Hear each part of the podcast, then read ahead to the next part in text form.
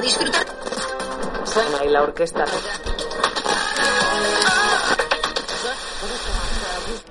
consenso más importante de la sociedad moderna es la organización del tráfico, la manera como puede relacionarse una marea de desconocidos que comparten el mismo camino. Con solo unos pocos conductores disidentes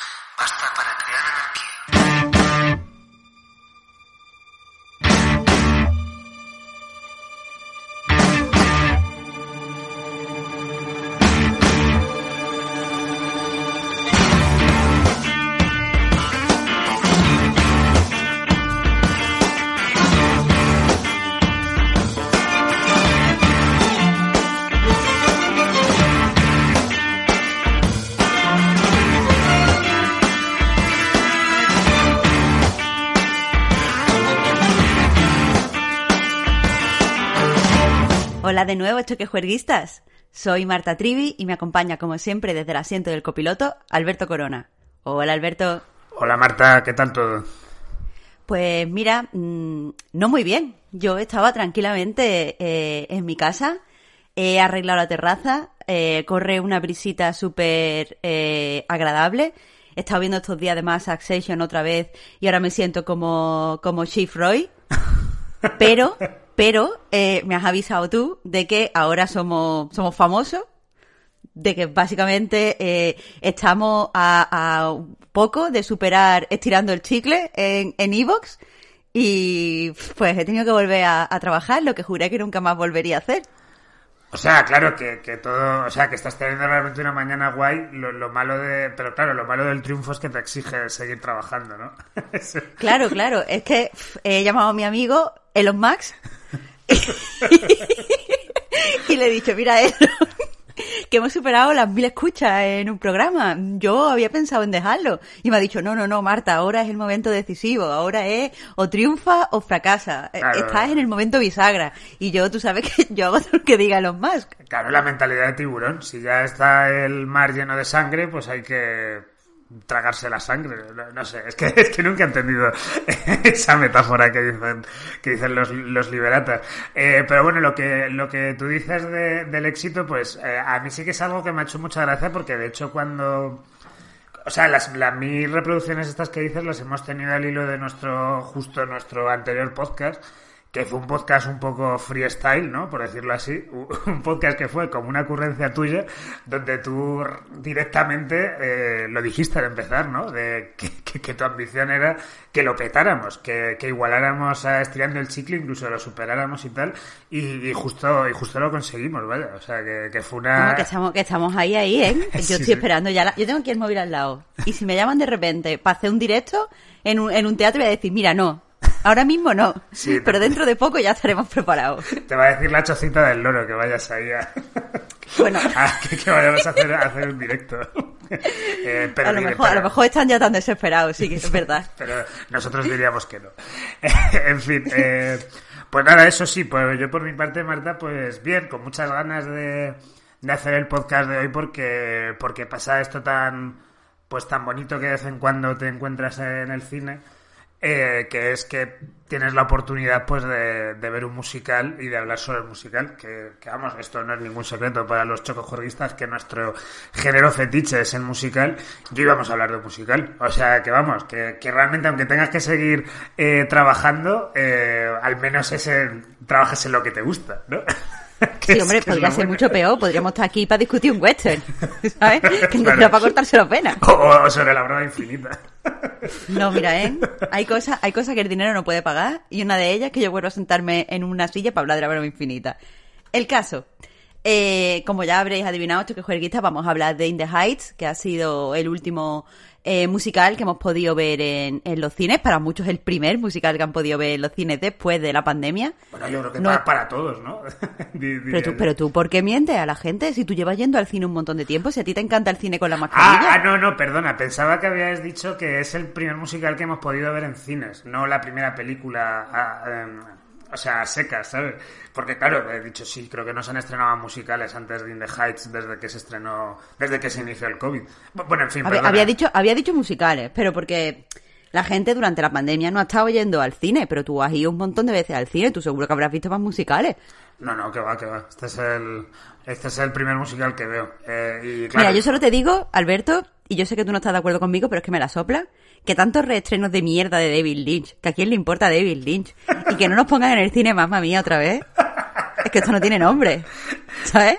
Sí, mira, mira que, o sea, aunque me haya, aunque me haya sentado mal lo que has dicho de, de, de mi Dios David Lynch, sí que tienes toda la razón con lo de Mamma Mía. O sea, que me Pero, parece un, que- gran, un gran error no, no haber reestrenado Mamma Mía. O sea, no sé en qué Porque con eso digo, con la turra que hace, el calor que hace, lo triste que está la gente ahora y a mí el miedo que tiene de quitarse la mascarilla.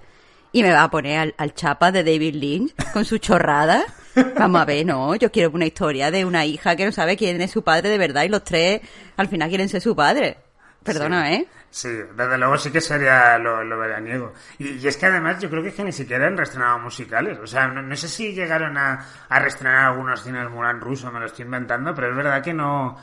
o sea, con lo que mola ver un musical en el cine, ¿verdad? Si es que es prácticamente el único tipo de película que tienes que ver en el cine sí o sí, di- diría mira, yo. ma- me alegro de que en eso estemos de acuerdo, porque la gente se pone con las pelis de acción, que no caga, es como, No, ¡ay, no, Dios bueno, mío, no, John Wick, hay que verlo en el cine! ¡Avatar! Y es como, mira, Avatar la puedes ver en el, en el fucking móvil porque es todo que parece un dibujito. No, no, me corrijo. Los musicales, eh, peli de acción y peli de David Lynch.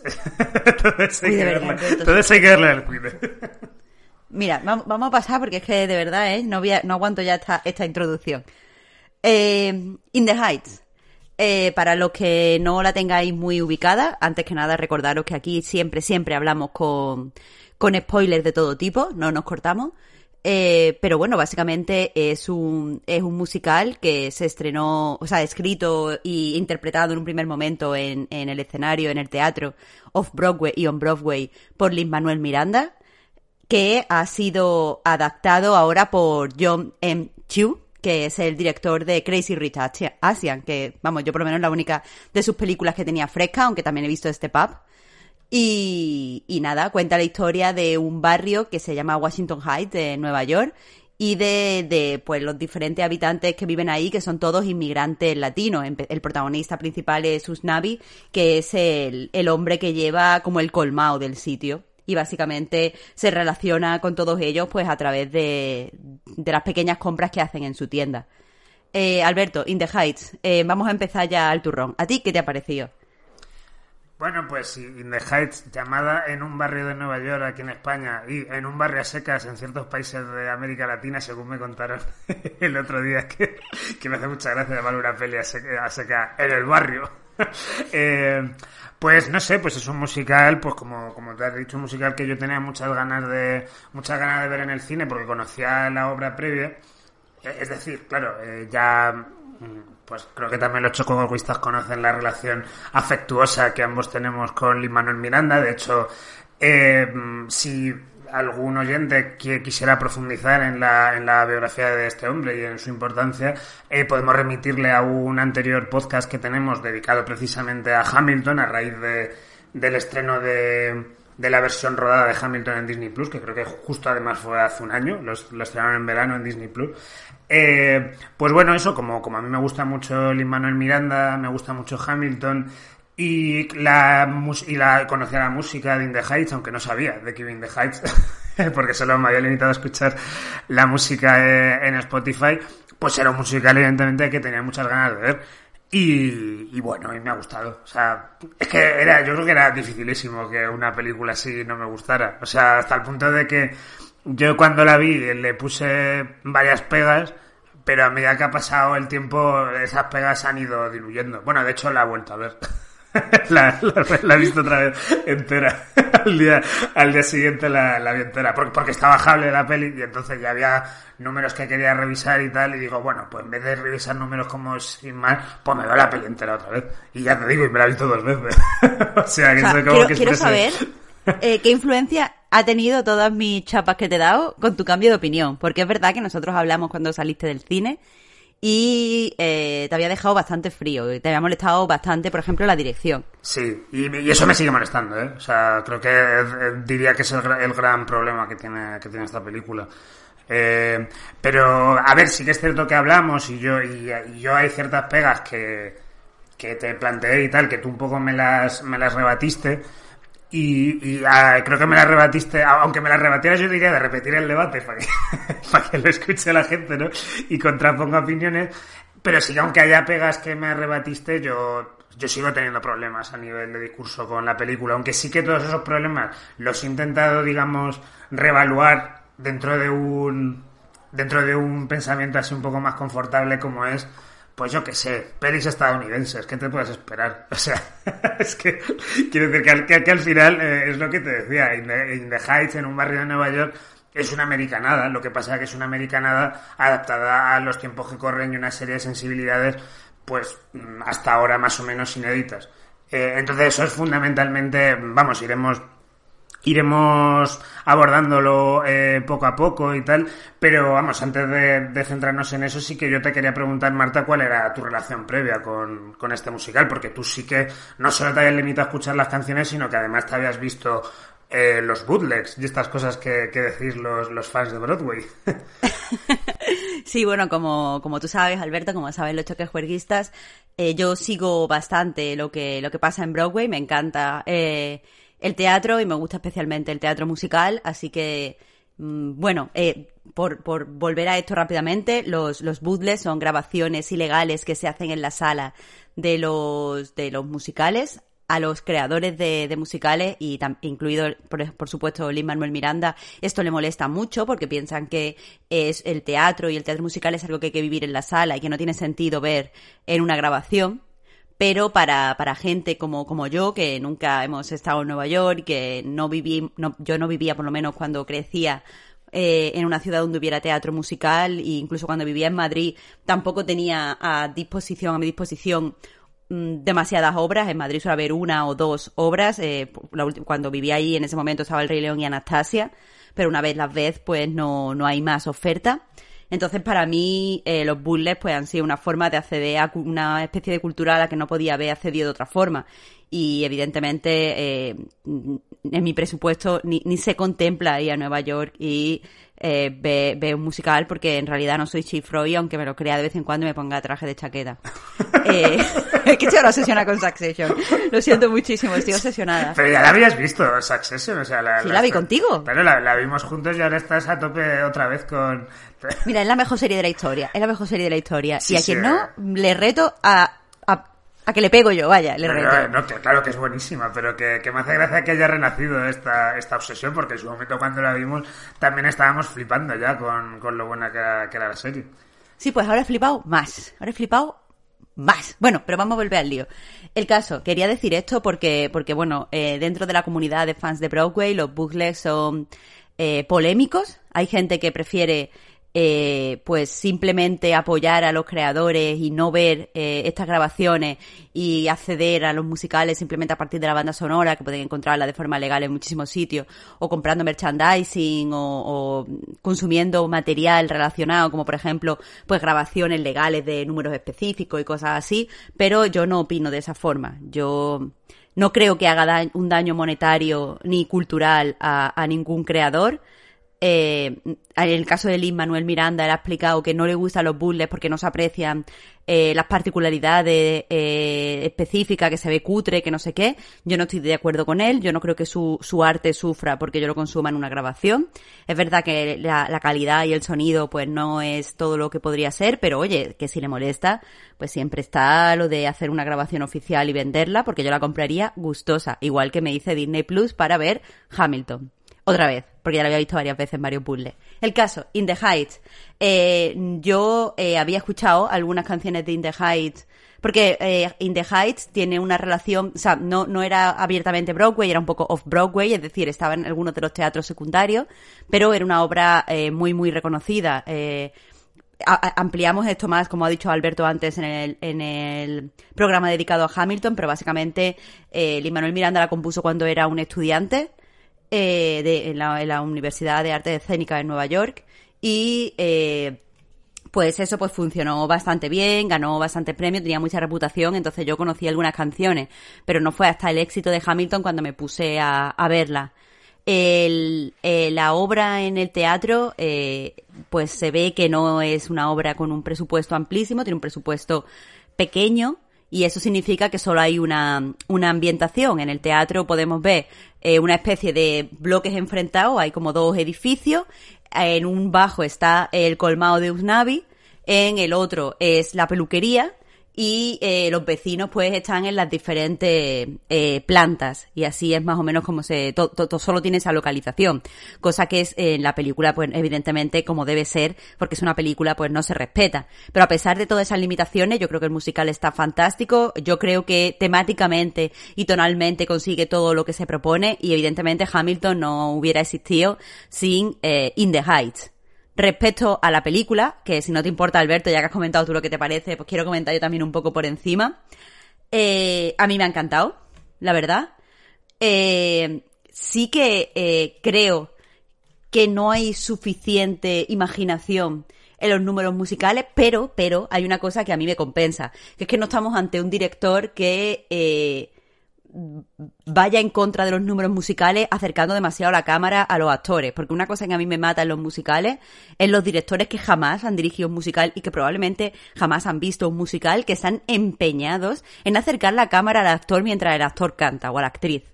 Y lo que pasa con esto es, primero, que el actor o actriz parece ridículo, porque nadie puede hacer playback realista en primer plano sin que quede ridículo. Y lo segundo es que no se ve el baile. Y a mí una cosa que me encanta es el baile en los musicales. Me encanta que los números estén bien coordinados. De ahí viene mi eh, amor relativamente incondicional a High School Musical 3, que tiene increíbles números de baile a pesar de ser un mojón como un coco. Eh, porque lo es. Que, poco hemos tardado en hablar de High School Musical. Bueno, yo podía haber abierto con, High School Musical, pero tú no has querido. Yo podía haber abierto con High School Musical 3. Eh, pero, pero eso, eh, entiendo la falta de imaginación que, de la que hablaremos, porque prefiero empezar ahora, si no te importa, Alberto, con la dirección y después pasar a lo, al problema que tienes con ciertos temas de la película. Pero sí que te digo eso, a mí me gusta ver eh, me gusta ver los números musicales y en ese sentido eh, el director ha cumplido. Me gusta eh, que, que, se mantenga, o sea, que haya, que haya intentado arriesgar en ciertos momentos, eh, recordándonos clásicos musicales de cine, por ejemplo, el número en el que Nina y Benny bailan por la pared del edificio, lo que Alberto llama hacer un Spiderman, no sé por qué. Coño, pues eh, ¿ahora me lo explica? porque están por las paredes caminando, como hace Spiderman. Claro, claro, como Spiderman. Como Spiderman. A eso es lo que quería remitirte el director. Gracias, reputado crítico cinematográfico. Igual que la, la eh, el número de la piscina de 96,000 es eh, la canción, que la lleva a una piscina y me, me encanta, me gustan mucho los números con flotadores. Es una de mis pasiones que no sabía que tenía hasta este momento. Así que, Alberto, dispara. ¿Por qué no te gusta la dirección cuando hay flotadores? Yo antes de... Es que, es que claro, al final vamos a ver muchos rodeos, pero yo creo que sí que es importante un poco aclarar quizá ciertos eh, contextos, ¿no? De, de, dónde sale el fenómeno de, de In the Heights y demás. Eh, claro, tú antes, has dicho que sí, que, que King the Heights es un fenómeno Broadway y demás, y claro, es, es el espectáculo que hizo, que le dio la fama a Lin Manuel Miranda. De hecho, Lin Manuel Miranda empezó a escribirlo en la universidad a finales de los 90.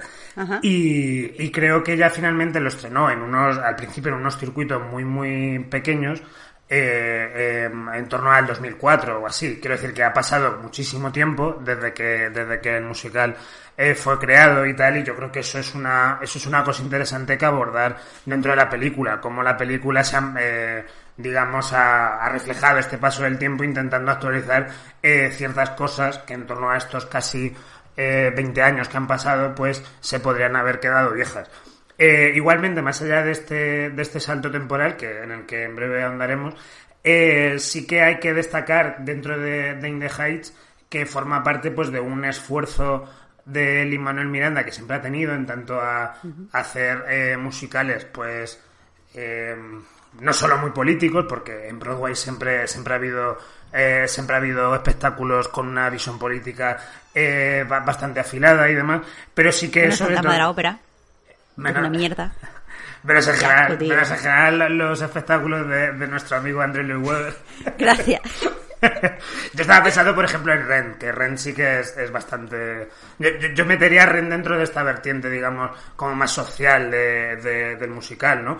Eh, que claro, en el caso de, de In the Heights tampoco podemos hablar de que, de que sea una cosa extraordinaria el hecho de, de que de que la historia se centre en barrios de, de, de inmigrantes y que hable de lo que ocurre en los inmigrantes, porque, por ejemplo, está el, el caso de West Side Story, claro.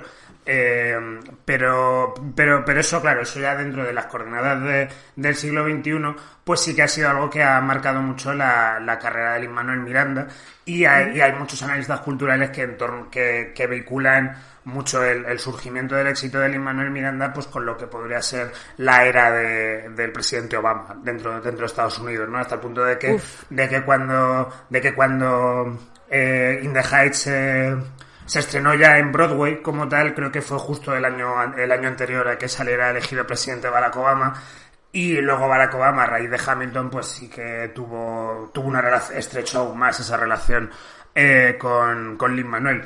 Bueno, re- recordemos que Hamilton, la primera canción, Alexander Hamilton, que formó parte del musical de Hamilton, se interpretó y se creó para ser eh, pues cantada delante de, de Obama y Michelle, O- sea, de, de Barack Obama y de Michelle Obama En la Casa una Blanca. recepción Eh, oficial, en la claro, Blanca, hecho, exactamente. claro. O sea, quiero decir, eh, sí es cierto que eh, Lin Manuel Miranda y su figura actual dentro de la cultura pop es inseparable de, de Obama y de su y de su presidencia, pero me parece injusto reducirlo a eso cuando es eh, una persona que está eh, tiene la posición que tiene dentro del teatro musical por talento. Quiero decir, la mezcla de estilos, el- la forma del uso del hip hop, la forma en la que esa música se relaciona con ciertos temas que toca en toda su obra, me parece No, no, no, o simplista. sea, a lo mejor, a lo mejor he sido yo, lo he, expresado mal. Yo solo que me refería a que estaba intentando contextualizar un momento histórico dentro de Estados Unidos. Vale, vale. Evidentemente, eh, pues, quiero decir que piense que Lin Manuel Miranda no, no tiene talento. en fin, no, no sé, es que yo creo que ya hasta sus más, más acérrimos detractores pueden negar el, eh, la absoluta habilidad que tiene Manuel Miranda eh, para, para hacer, para co- construir letra y música. Más allá de que te, de que no te mole mucho pues la fusión de estilos que tiene tanto Hamilton como In the Heights, yo creo que el talento de Lin-Manuel Miranda es una cosa indiscutible. Eh, Yo esto solo lo decía por acotarlo dentro de unas coordenadas históricas. Yo he hablado simplemente de Obama porque, claro, si, si vamos a hablar de la progresión eh, sociopolítica dentro de un país, pues, mm, pues eh, lo más socorrido un poco es recurrir a los presidentes que han pasado, claro. Eh, entonces, por eso, por eso lo decía, vaya, por, por enmarcarlo. Eh, luego, evidentemente, pues ya en un barrio de Nueva York, pues sí que ya la, por eso se retoma la adaptación, ¿no? O sea, hablamos de, de realmente de un, de un espectáculo antiguo que se retoma en base pues a ciertos cambios que está experimentando la industria con respecto a la, a la representación de otras de otras identidades que hasta ahora habían permanecido silenciadas ausentes. De hecho, en de hecho, estaba recordando, claro, a raíz de West Side Story, que, que yo antes de ver en un barrio de Nueva York pensaba que era como el principal referente que podría haber barajado Lin Manuel Miranda, cuando no, realmente no, No, no. no es así. Pero recordaba, por ejemplo, en West Side Story a los actores les oscurecían la piel. y, y había muchísimos actores de, de West Side Story que no eran, que no eran inmigrantes latinos ni, ni, ni nada. o sea, Tú que... me estás diciendo... eh, espera, espera. Tú me estás diciendo que el hermano de María es un señor blanco pintado que gesticula mucho porque se cree que solo hacemos los latinos. Tú me estás diciendo... Joder, tío, es que es, que es criminal. es que es Sí, criminal. es, es muy, es muy heavy, sí. De, de hecho, eh, ya por cerrar un poco el tema de West Side Story, porque creo que solo, que tampoco tiene mucho que ver con, porque creo que West Side Story es verdad que tiene cierta visión política, pero creo que va más, está más amplia, metida dentro de un tema como más vinculado a, a las narrativas tipo Romeo y Julieta y demás. Eh, pero sí que, sí que destacar que me parece muy curioso que justo cuando se estrena In the Heights, eh, dentro de poco se va a estrenar la nueva West Side Story de, Steven Spielberg. Que claro, yo imagino que en este, en el caso de esta nueva West Side Story no se retomarán esos, esos feos que se hicieron en su momento a, a la comunidad. Y, y no sé, a, a ver qué sale. Yo, yo tengo muchas ganas, la verdad. Aunque West Side Story como obra maestra que tampoco sé qué puede aportar Spielberg, por mucho O sea, Spielberg que sea. Alberto, yo aquí te preguntaba qué te parece la dirección y tú me has dicho, mira Marta, que te puto jodan, porque- voy a hablar lo que quiera en este momento. Te has soltado tu, tu, tu, tu eh, flapa. ya te voy hablando de West Side Story. Pues sobre West Side Story te voy a decir una cosa. Me parece uno de los mejores musicales jamás, o sea, mejor dirigido ever en la Sí, historia. es imposible, en mi opinión, dirigir números musicales mejores que los de West Side Story. ¿Que se hicieron con maltrato? Pues mira, pues sí. Pues se hicieron con mucho maltrato. Lo pasaron fatal los pobres actores. Pero ya sobre... Ya teniendo en cuenta que yo no puedo viajar al pasado y evitarlo, Te digo que eh, es increíble. O sea, West Side Story, Siete novias para siete hermanos, los números musicales son impresionantes, en mi opinión, y están grabados de forma que se puede ver todo el valor de la danza.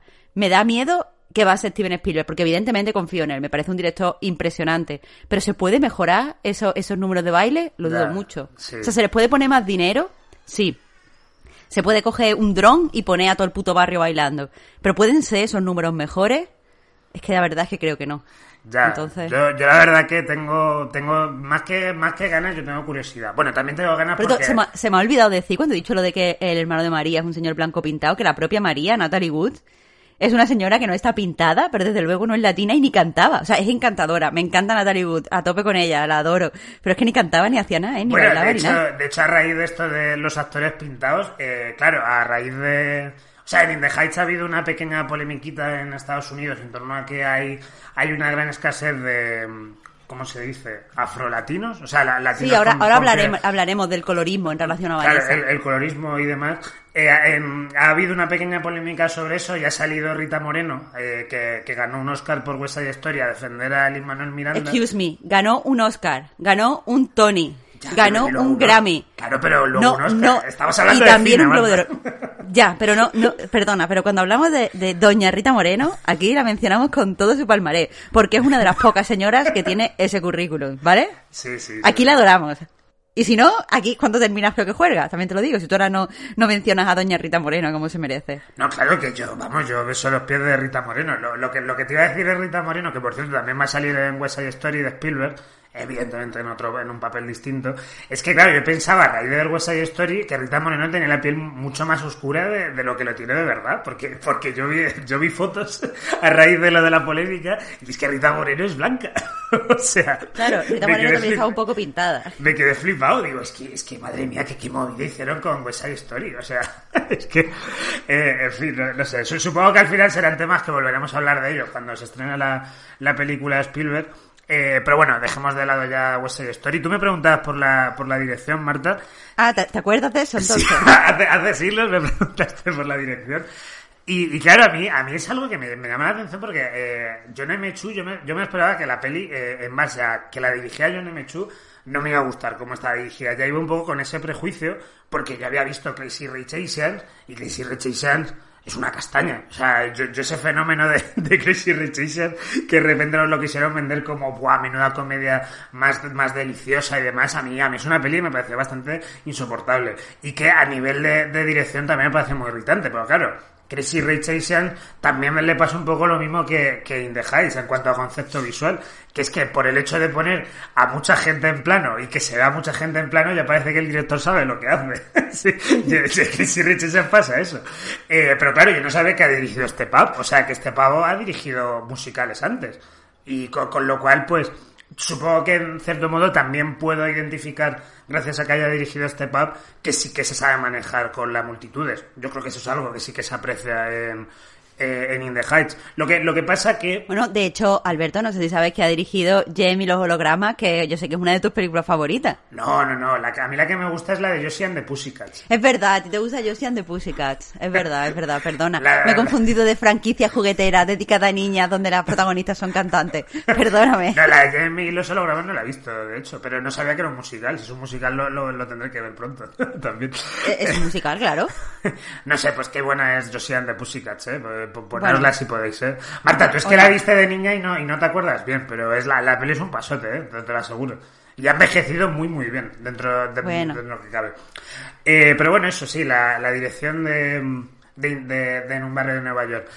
Eh, bueno, pues supongo que es, es una cosa que es, de, que es la que se puede discutir bastante, pero yo el problema fundamental que tengo es de imaginación, como tú, como tú contabas, y que es un director que depende muchísimo de- del corte. Eh, como que, como que depende tantísimo, los, los números están tan editados que por un lado, claro, yo intentaba cuando veía la película eh, racionalizarlo, ¿no? De un modo para no ser muy duro con, con John M. Chu, que es que, claro, cómo ruedas algo visualmente potente o digamos amplio en base a uno a unas canciones tan particulares como la de Lin Manuel Miranda sabes porque no es porque porque claro la, la, la música el estilo musical de Manuel Miranda no solo se caracteriza por por la mezcla de estilos sino también se caracteriza por una rapidez y un a la hora de, de recitar letras y, y un y una digamos voluntad de, de contar cosas, es decir, las canciones siempre cuentan cosas, pero que en el caso de Lin Manuel Miranda, las canciones avanzan la trama de una forma directa, hasta el punto de que por eso en Hamilton eh, es todo canciones y, no pasa nada, porque, porque es que la, la trama va sola eh, únicamente con que los con que los participantes pues reciten su línea es prácticamente un guion convertido en un rap entero.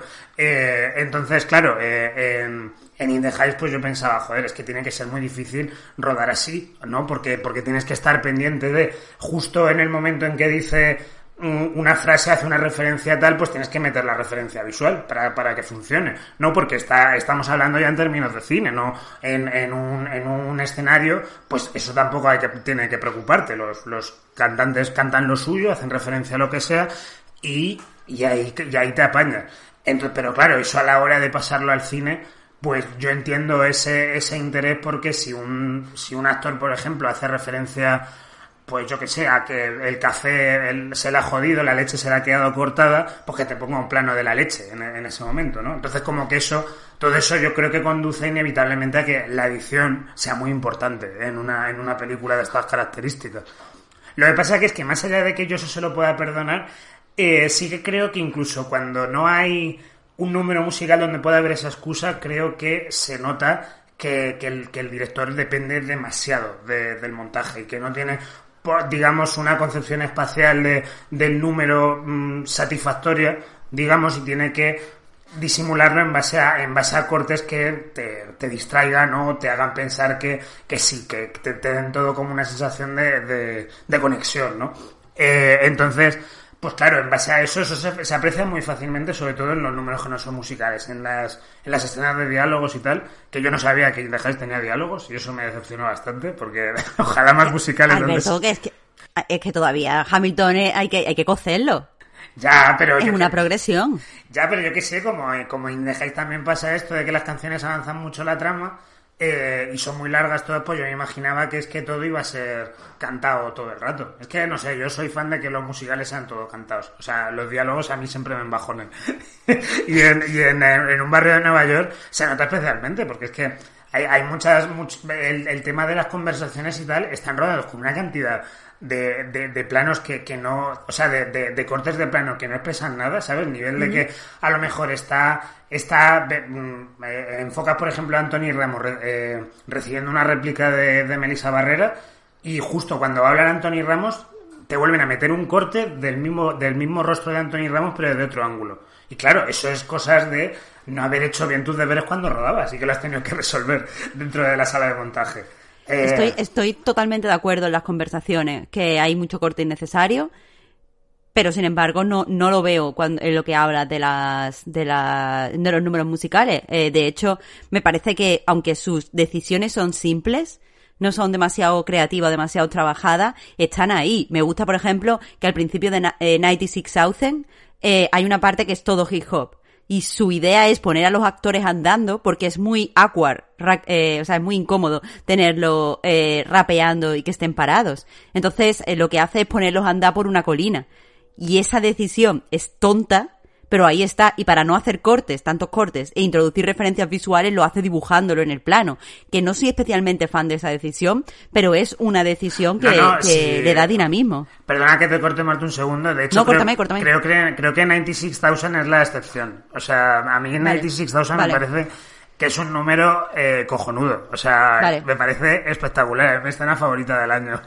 el 96,000. O sea, hasta el punto de que, vale, me he visto ya In the Heights en casa, pero es que el número de, del 96,000 me lo he visto muchísimas veces, aprovechando que me lo había bajado.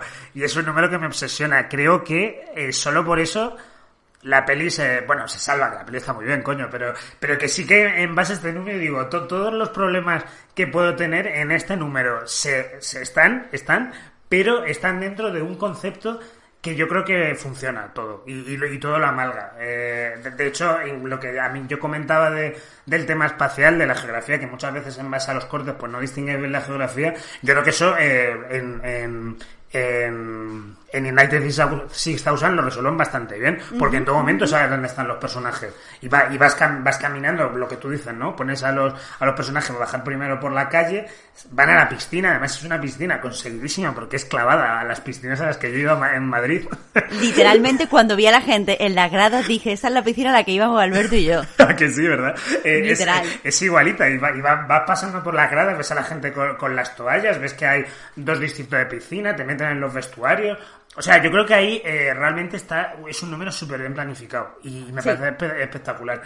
Eh, lo que pasa que eh, tristemente yo creo que es una excepción porque en el resto de en el resto de, de números creo que no, no, parten de un concepto eh, bueno tan potente. Aquí no, no estoy de acuerdo. Paciencia y fe, por ejemplo, cuando ya, cuentan la sí. historia de abuela. Me parece que eh, temáticamente hay muchas ideas, que es verdad que la cámara podría moverse mejor aprovechando eh, eh, por ejemplo, si fuera Bon Joon-ho, el, hacia adelante y hacia atrás como hace en Snowpiercer, eso lo hubiera, o sea, tener un concepto de mover cámara hacia adelante y atrás con una significancia, creo que hubiera hecho al número ganar muchos puntos. Pero más allá de eso, aunque eso no se le haya ocurrido al, al director, me parece que eh, plantear que todo eh, la muerte, el número musical que simboliza la muerte de, de la abuela, vaya en un metro donde ella va viajando y el me en el metro vaya, eh, unos vagones simbolicen su, su estancia en Cuba y otro su estancia en Nueva York y que todo eso se exprese nada más que a través de la ropa de los bailarines, que además son los mismos, solamente cambian de ropa, cosa que también tiene mucho significado y que al final todo se decida si vive o muere entre, entre salir por un lado u otro de una estación de metro, a mí me parece guay, lo único que no me gusta es que al final escoge para una estación de metro una luz azul y para otra estación de, o sea, una salida del metro, perdón, la luz azul y para otra salida del metro la luz roja y parece que una parece que la abuela vaya al infierno y no me gusta pensar que la abuelita vaya al infierno, pero más allá de esa decisión concreta, ese número eh, a, a, mí me parece que, aunque el movimiento de cámara de nuevo podía mejorarse, está bien pensado. Y lo mismo pasa con Carnaval del Barrio. En Carnaval del Barrio, bueno, no sé, a mí, a mí ese me gusta porque la canción me gusta mucho, pero eh, como tal no me parece que sea especialmente brillante, más allá de... Porque creo que ahí sí que... Eh, creo que ahí peca un poco de, pues lo que un poco comentaba, ¿no? De que, de que la canción dice tal, un verso dice tal, y la cámara tiene que mostrarte eh, directamente la cosa a la que está pelando eh, el verso, ¿no? Y, y, creo que es el, el, el, número donde más, donde más peca de eso, y a mí se me hace un poco... Se me hace un poco, eh, bueno, rutinario, ¿no? Porque, insisto, la, la, canción me gusta mucho, pero ahí sí que no veo especialmente imaginación. Que eso no. ¿Te parece energético? Que es otra cosa que puede tener un número musical en un musical. O sea, puede ser energético y ya está. Sí, claro, pero es energético porque la canción es energética y has puesto a un montón de gente bailando en un, en un bar. Bueno, en un bar, en un, como en una especie de callejón. Eh, y además enseñando banderas, la gente cantando desde, desde, las terrazas y tal. Desde luego es el número que a mí más me inspira verano. bueno, junto con la, con la piscina, evidentemente. Pero que ahí sí que me da esa sensación de una comunidad que sale a la calle y se pone, y se pone a bailar, ¿no? Es el número que más lo expresa, pero ya te digo, creo que el número no está mal. Lo que pasa es que a mí tampoco me parece que sea especialmente brillante porque donde yo más noto eso, que, que tiene que ser una sucesión de cosas que muestran. Porque, porque es lo, es lo que digo, yo creo que el problema de, de, la puesta en escena de, de In the Height no es tanto el hecho de que tenga mucho montaje o de que o de esto de, de identificar las cosas en pantalla como que por un lado eh, no se, la cámara no se mueve apenas y por otro y por otro no hay demasiada imaginación en general para resolver las situaciones. Y a mí lo de la cámara sí que es algo que a mí me que a mí me duele porque joder, porque tenemos una ya, ya, ya ahora mismo es mucho es mucho más barato eh, utilizar bien la cámara, utilizar Steadicams y todas las movidas que quieras para hacer giro eh, movimientos que te cagas de guapos y es que le, me, me, me, fijé me fijé me fijé periodismo la... cultural ¿Qué? Perdón. Periodismo cultural, sí. movimientos que te cagas de guapos, tío.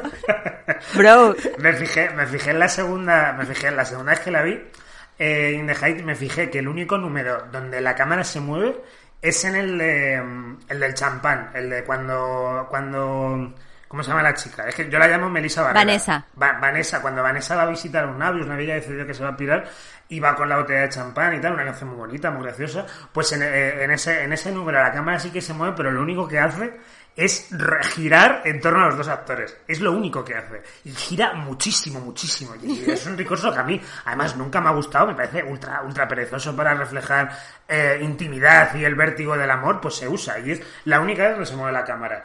Y entonces, claro, yo lo comparaba, por ejemplo, con, eh, con The Prom, que fue un musical que no le gustó a nadie, que a mí me parece bastante mejor que, que In the Heights. A Bueno, nadie. Bueno, a nosotros nos gustó, pero, pero tú, tú dices The Prom en Twitter y la gente se te echa encima, en plan de... ¿qué Bueno, es pero esa vamos a mierda? ver.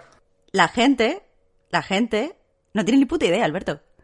O sea, por eso nosotros, por eso nosotros ya no escuchan mil personas. Porque, porque han, se han dado cuenta de que somos la luz en la oscuridad, tío. Claro, porque además, porque además la gente no sabe de musicales en general. Y, y claro, y, y en The Prom yo estaba viendo unas chorradas de que si los números están mal rodados, que es como en plan, pero tronco, pero, pero ¿qué, a qué, qué peli has visto tú? O sea, si es que, si es que The Prom lo hace todo bien, es lo que tú dices. Se ven los bailarines, la cámara se mueve, hace, hace- eh, experimentan movidas a nivel de la es que- exposición, que... Que, fue una cosa que me flipó, el hecho de subir eh, los fotogramas por segundo en cierto, en ciertos tiros de cámara, que a mí se, a mí ese, ese recurso me, me, me flipó. O sea, en ¿qué molón es esto? O sea, la cámara no para, no para de moverse. O sea, tú ves aquí a Ryan Murphy, que yo creo, bueno, claro, antes había hecho, eh, ¿cómo se llama la serie esta? Eh, Glee, Glee. ¿no? Claro, supongo que tendría en este sentido más, bastante más experiencia a lo mejor de la que podría haber tenido John M. Chu, pero es que en The Prom los números están muy bien. Y se nota que en The Prom además, esto me lo comentabas tú cuando la vimos, se nota que hay, hay un auténtico amor por los musicales de Broadway, de Broadway y por la gramática de, lo- de los musicales de Broadway. ¿Verdad? Si es que yo creo que The Prom, eh, al final estamos hablando de Tommy no in the Heights, yo creo que The Prom eh, tuvo tan malas críticas porque cae mal Ryan Murphy, Sí, eso. caen mal muchos de los actores que aparecen. Eh, Claro, es que incluido, sa- ¿cómo es se que llama? sale Ja- Jane Corden, Corden. James Corden, Cae fatal, entonces hay tantos actores que caen mal y hay tantos actores que caen mal en papeles que deben ser repelentes que la gente que la gente huyó. Y por otro lado honestamente y, y, y espero que nadie se moleste con esto pero creo que la gente no entiende bien la gramática de Broadway y, y o sea la gente tiene una idea de qué es Broadway y de cómo funcionan los musicales de Broadway que muchas veces viene de los musicales de cine no de los musicales de verdad en teatro. Y, y, y esa peli bebe de- del teatro directamente, no de los musicales de cine. Y hay gente que lo vio como, ¿pero qué es esto? ¿Por qué es tan over the top? Y es como, pues, ¿por qué? Porque Broadway over the De top. hecho, de hecho, justo Marta sobre eso estaba, estaba como, como, mm, eh, ¿cómo se dice? Eh, estaba como pensando en una teoría que más o menos me la has confirmado tú con esto que dices de los musicales de Broadway sobre qué entendemos como musical clásico dentro del cine y qué no entendemos dentro de por los circuitos de Broadway, ¿no? Y es que, y es que creo que, por ejemplo, eh, yo pensando en torno a lo mejor a una película como La La Land, o sea, eh, Diego Salgo y Elisa McCaullan escribieron una crítica sobre, sobre, sobre la, la peli de esta de En un barrio de Nueva York y justo al- en última instancia comentaban que, que a nivel de puesta en escena les llamaba mucho la atención la, gran, la, la diferencia abismal que había en cuanto a concepto visual entre In the Heights y entre La La Land. Que a mí no me parece que La La Land sea la hostia de cómo está dirigida, pero creo que entiendo más o menos el razonamiento porque La La Land está tirada, está rodada en base a el musical cinematográfico, no un Sí. musical de, o sea, y entiendo aquí, y entiéndaseme aquí como musical, musical clásico de cine, planos sostenidos, con movimientos de cámara muy elaborados, con conceptos visuales que son irre- irre- irreplicables eh, dentro de los escenarios y tal, claro, de prom, sin ir más lejos, de prom, todo lo que pasa en de prom puede ser replicado en un teatro, sin ningún problema. Sin embargo, la- ciertas cosas que, que pasan en La La Land, pues, pues no, no es así. Y, claro, y justo esto lo estaba pensando al hilo de a mí, el, número que menos me gusta de, de la película, que es el número de Spider-Man. y claro, y no, y no me gusta precisamente por esto, creo. Porque es que el número de Spider-Man intenta ser clásico, intenta eh, tirar... Bueno, además esta idea creo que incluso me la diste tú, que a ti te había gustado ese número eh, porque era muy clásico, precisamente, tenía Sí. una concepción muy clásica. Y es que, claro... Pero eh, clásico en sentido de cine, tienes, tienes Ah, razón. es claro, a eso me refiero, que es, que es como la típica idea bonita que, que ves en el cine para decir, ¡ay, qué sueño! Yo, yo, yo, de hecho, según, según lo estaba viendo, lo estaba viendo con mi amigo Carlos, y justo los dos pensamos al instante en lo mismo, que, que se había querido hacer una especie de La La Land, de, de número típico de, de La La Land, que de, de De hecho, había una identificación rapidísima que hicimos ambos, que es el número en el que en la dan Ryan, Ryan, joder, Gosling. Ryan, Ryan Gosling y Emma Stone se van al observatorio y se ponen a bailar por las estrellas, se, se alzan con unos cables, ¿no? Yo, yo, Sí. yo pensé en ese número instantáneamente, porque creo que es realmente lo que quiere hacer. O sea, como que John M. Chu de repente, eh, bueno, o que la gente que planifica el número de repente quiere hacer como una fuga al musical cinematográfico eh, más clásico y más a lo que identificamos la gente, ¿no? Con, con cosas de, digamos, mm, abstracciones, ¿no? Abstracciones mm, emocionales, estéticas y tal, que son irreplicables en, en un escenario. Y en el caso Sí. de, y en el caso de, de esta, no, no recuerdo, la canción creo que se llama When the Sound Goes Down, que la, que la cantan Benny y Nina, creo. Nina. Sí, eh, y claro, eh, a mí es un número que no me gusta, tanto por el hecho de que dentro de la película no me encaja, su, su ejecución, su concepto no me encaja dentro de la película, parece de un musical distinto, que no es, que no es In the Heights, y luego porque creo que no está bien resuelto técnicamente. O sea, como que nunca se consigue zafar de una sensación de esto está, esto es raro, esto, esto es raro y se está moviendo extraño y los movimientos no parecen tan fluidos como si estuvieran en una, en una, pues, vaya, en tierra firme y demás. Luego además también, también están como intentando cambiar con respecto a la ejecución habitual dentro de esta película y hay muchos menos tiros de cámara, la eh, lo- el plano está siguiendo a, la- a las personas, a estos dos bailarines mientras caminan por la pared y tal. Y entonces yo creo que por eso no me gusta nada este número, por- porque se, se combinan estas dos cosas y veo una cosa que no, que no forma parte de la película, que, que, que sobra, vaya. A ver, también en ese sentido hay que decir que, eh, creo que tienes toda la razón. Eh, estoy aportando a tu opinión, no contradiciéndola, pero hay que tener en cuenta que eh, en este, en In the Height, Manuel Miranda, a la hora de componer, eh, yo me lo imagino en un, en una, eh, frente de un dilema. Por un lado, él quería replicar los tiempos y lo- los arcos típicos del musical de Broadway, pero por otro, quería hacer algo bastante más ambicioso. En Hamilton, eh, los arcos y los tiempos de los musicales de Broadway son casi inexistentes, porque creo que él se dio cuenta que él tenía que dominar el ritmo por encima de, la- de las estructuras clásicas. Pero en In the pues se ve esa dicotomía en el sentido de que, por ejemplo, hay siempre una, una balada en el sitio donde tiene que haber una balada, excepto que hay dos baladas porque tiene dos protagonistas femeninas con muy, muy, muy buena voz. Porque en Broadway normalmente tú tienes una protagonista femenina, que es la principal, y es la que lleva las dos baladas que hay que cantar en un, En este, normalmente. en este caso, una Marta, perdona, ¿estás hablando de Hamilton o, In the Hi- o de In the Heights? En In the Heights. En Hamilton Ah, se vale. salta esta estructura. Claro, claro, y no existen. Hay baladas, Hay pero las baladas, baladas no están en los sitios donde tiene que estar, porque tiene varias protagonistas y lo que hace es que mm, eh, tira por, por tierra casi las estructuras. Casi, Claro, ¿vale? claro. Entonces, eh, por un lado te mete una balada de Liza, pero antes te ha metido, dos canciones antes te ha metido ya, pues, la balada de Angélica, y no pasa nada. Pero aquí, eh, quiere mantener cierta control de la estructura. Entonces, lo que hace es que mete baladas cuando tiene que meterlas. Pero el problema es que tiene a dos protagonistas femeninas, a Nina y a Vanessa. Y las dos son dos grandes cantantes con dos grandes voces, pero con dos estilos muy similares. Entonces, hay baladas que funcionan muy bien, como Breathe, que puede ser mi balada favorita, que es la primera que canta Nina, la de cuando piensa que, to- que nadie se preocupa por ella, que allí, que solo quieren que triunfe, pero que nadie se preocupa por ella como persona, que me parece una canción muy buena y mm, que creo que, que sintetiza los temas del personaje increíblemente bien. Pero después te mete la, la balada de Vanessa, que ahora mismo no tengo el nombre, pero que es la que dice que ella se quiere ir del barrio. A mí esa canción me Sí. gusta mucho, pero sí que tiene razón que narrativamente no funciona tan bien. Y claro, y no está en el sitio correcto. Ya, o sea, da, sí. da- hace como un valle en el, en el, en el ritmo del musical. Y lo mismo pasa al final, te reencuentras de repente con la balada que cantan Usnavi y Vanessa, que es la del champán, y acto seguido con la balada de, de Benny y de Nina. Y están unas seguidas a la otra porque lo que quiere Lin Manuel Miranda es respetar, lo- como decía, la estructura. Y se hace cansino escuchar dos baladas seguidas en un musical, por lo menos en el cine. No, no, Entonces, eh, sí, eh, es, es cierto. sí. por eso creo que no termina de encajar esa canción ahí.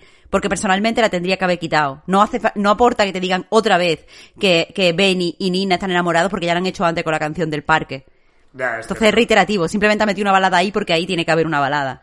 Sí, es, curioso esto que dices porque es verdad que a mí es una cosa que me pasó ambas veces cuando, cuando vi la peli, que es que yo creo que, que la película a nivel de interés eh, tiene unos bajones brutales. O sea, y, y yo creo que esto ya es herencia de- del musical en sí. Porque, porque claro, a mí normalmente siempre me pasa que cada musical de Broadway siempre me tiende a interesar más el acto 1 que el acto 2. Y eso creo que me pasa en todos los musicales, incluso en Hamilton. Y, y aquí, y aquí también me, me Pero no te pasa en Gris. No, en gris no, en gris no. Gracias, vale. No, en gris- Solo quería en gris- en confirmar gris absoluto. si tiene buen gusto. En Gris no y en Cats tampoco, porque en Cats están las mejores canciones son las de las de la segunda mitad. O sea, Gris y Cats se salvan de esta, de esta maldición. Me, me molesta la relación, pero ok. No, coño, pero es que es eso. En, en la segunda parte de Cats está el. eh, el ¿Cómo se llama? El gato. El Mr. Mistófeles. Que, que, que es el harto de llorar, cartón de llorar. Bueno, continúa. Sí, es un momento para recordar que Marta lloró viendo Cats, ¿vale? Uf, de verdad, ¿eh? No irónicamente. No lloré de sufrimiento, lloré de sensibilidad. Sí, os remitimos a- al podcast de Cats, que también tenemos un podcast dedicado a Cats, donde hablamos mucho de Broadway y de musicales. En fin, ¿qué te iba a comentar? Ah, sí, esto de, de la, de la falta de interés. Yo, yo creo que, que igual es eso, sí, que como, como que al final hay un apego, sí, a una, a una estructura, digamos, de, de Broadway más, más clásica, pues como que también acoge, pues eso, esos ritmos, esas pequeñas dinámicas, ¿no? Ese, ese hecho de, de pues que, que tiene que haber siempre como un ecuador muy muy diferenciado, ¿no? En, en este caso, además en la película se, se aprecia muy bien eh, y te lo y te, además yo creo que te lo muestran muy bien, ¿no? Con, con estos rótulos de dos días, an- tres días antes del apagón, ¿no? Y una vez ocurre el apagón, pues ya entramos en, el- en el acto 2 donde, donde es eso, donde están, tristemente, pues están las peores canciones eh, también. Y, es- y es de hecho la parte que a mí me- se me hizo más cansina, porque además a la canción de la abuela, como dices conceptualmente muy interesante, justo le toca estar en ese, en ese Ecuador. y, y a mí sí, a mí sí, la verdad que a nivel de, de interés se me, se me resintió bastante.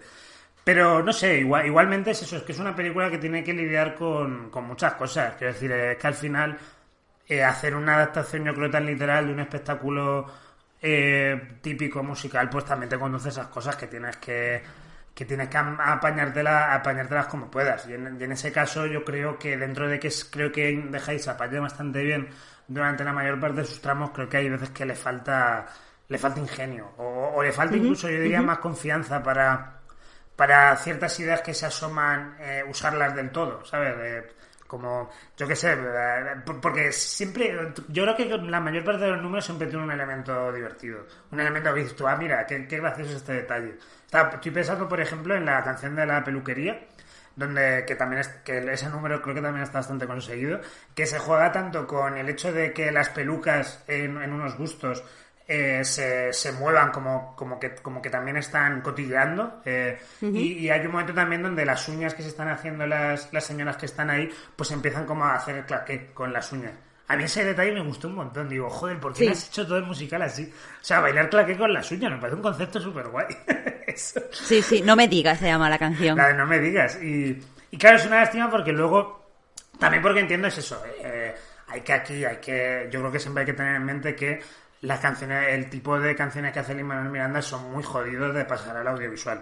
Y entonces, que evidentemente las canciones son tan complejas y tan al- alambicadas, diría yo que no te puedes permitir eh, un experimento tal como hacer una canción solo en base a uñas bailando. Yo eso lo entiendo, vaya. Claro, es que otro, otro tipo de musical, los musicales cinematográficos, las canciones creadas para el musical cinematográfico suelen tener un interludio eh, que no tiene letra, donde se ve la- el baile. Es algo que es muy fácil de percibir, por ejemplo, en West Side Story. Aquí no existe este interludio porque eh, Lin Manuel Miranda progresivamente va incorporando más y más del hip hop y lo que hace es que mm, siempre hay lyrics encima de, la melodía, siempre, todo el tiempo. Claro, es, es eso, es que al final una cosa que caracteriza a Lin Manuel Miranda es que le sale letras por las orejas. O sea, yo, yo recuerdo cuando, cuando se estrenó el musical de Hamilton en Disney Plus, que, que claro, no llegó traducido a España, no llegó con subtítulos al castellano, y salió Lin Manuel Miranda diciendo, a ver, es que la culpa es mía porque es que he escrito demasiada letra. Porque es que es así, es que es alguien, claro, es alguien pues evidentemente que viene del hip hop y que habla de, pues que habla un lenguaje pues muy tamizado por el hip hop, aunque de vez en cuando le introduzca eh, power ballads o ciertos o ciertos estilos de, de música pues más apegado a, a América Latina y tal, sobre todo en, en, ca- en Carnaval y en Paciencia y Fe un poquito, eh, pues, pues claro, eh, al final es que tiene un estilo muy particular que yo también creo incluso que deberíamos ver In the Heights, o sea, a lo mejor intentar no verla con tanta dureza por poder llegar a percibir In the Heights como un primer intento de pasar al cine al estilo de Lin Manuel Miranda, que es que, claro, esto es algo que nunca había pasado. O sea, si lo quieres ver incluso como un ensayito antes de que hagan la inevitable película de Hamilton. Estoy muy, muy de acuerdo con esa lectura, me parece, me parece bastante correcta. Igual que In the Heights fue una especie de puente hacia Hamilton en la que en el que Manuel Miranda se estaba dando cuenta de que le interesaba desde el punto de vista temático y que le interesaba desde el punto de vista musical y que le interesaba desde el punto de vista de estructura de musical esto también puede ser una especie de puente hacia eh, una película que eh, el estilo, o sea, eh, incorpore a su premisa el propio estilo de Manuel Miranda. Porque sí, me parece lo, lo, lo, más correcto. Dicho esto, Alberto, ¿qué te parece si dejamos a un lado ya la, la dirección y entramos en, en los temas, que es lo primero que nosotros debatimos cuando, cuando pues, pudimos hablar después de verla? Sí, eh, Mm, sí, sobre eso hay que decir que, a diferencia de Hamilton, eh, el guion de In the Heights, tanto en, el musical como, como la película, eh, no está escrito únicamente por Lin Manuel Miranda, está escrito por una señora que se llama, lo tengo por aquí apuntado, pero no me acuerdo el nombre, Kiara Alegría Udes, que creo, creo que es puertorriqueña, como, como Miranda. Eh, claro, esto yo creo que es interesante destacarlo porque hay una gran diferencia, diría yo, entre In the Heights y Hamilton a nivel de narrativa, diría yo, casi. Que, como, como quiero decir, como que creo que, que In the Heights es un musical como más coral de lo que es Hamilton. Porque, como, porque eh, eh, coral... Hamilton es una, es una biografía, es normal que no sea coral. claro, claro, evidentemente, pero me, me refiero a que, claro, en el hecho de que sea coral eh, creo que es mucho más interesante hablar de los temas o de los conceptos que puede presentar que en el caso de Hamilton. Quiero decir que en este caso yo creo que hay que romper una lanza a favor de In the Heights, porque a nivel de discurso yo creo que es mucho más complejo que lo que, lo que hace Hamilton, eh, en base a que, claro, eh, pues pues In the Heights te presenta un ecosistema social donde cada elemento de ese ecosistema tiene que representar una parte de la inquietud que, tiene, que tienen los guionistas, en este caso. Hamilton, sin embargo, parte de una, digamos, una visión de, Estados Unidos, de, la fundación, ¿no? Queriendo rever la fundación a partir de, un personaje concreto y en torno, pues, a una, a una idea que tiene, que al final comparten The Heights también, como es de, afrontar unos nuevos Estados Unidos. Unos Estados Unidos, pues, del siglo XXI que intente, digamos, dejar atrás pues su historial de, pecados y de, y de, opresión, ¿no? Yo, como que en este caso yo creo que In the Heights y, Hamilton comparten comparten estas inquietudes. Aunque bueno, aquí eh, también tengo, vuelvo a meter la postilla que hablamos muy a fondo de, del discurso de Hamilton, el podcast dedicado a Hamilton. Vamos a centrarnos en In the Heights.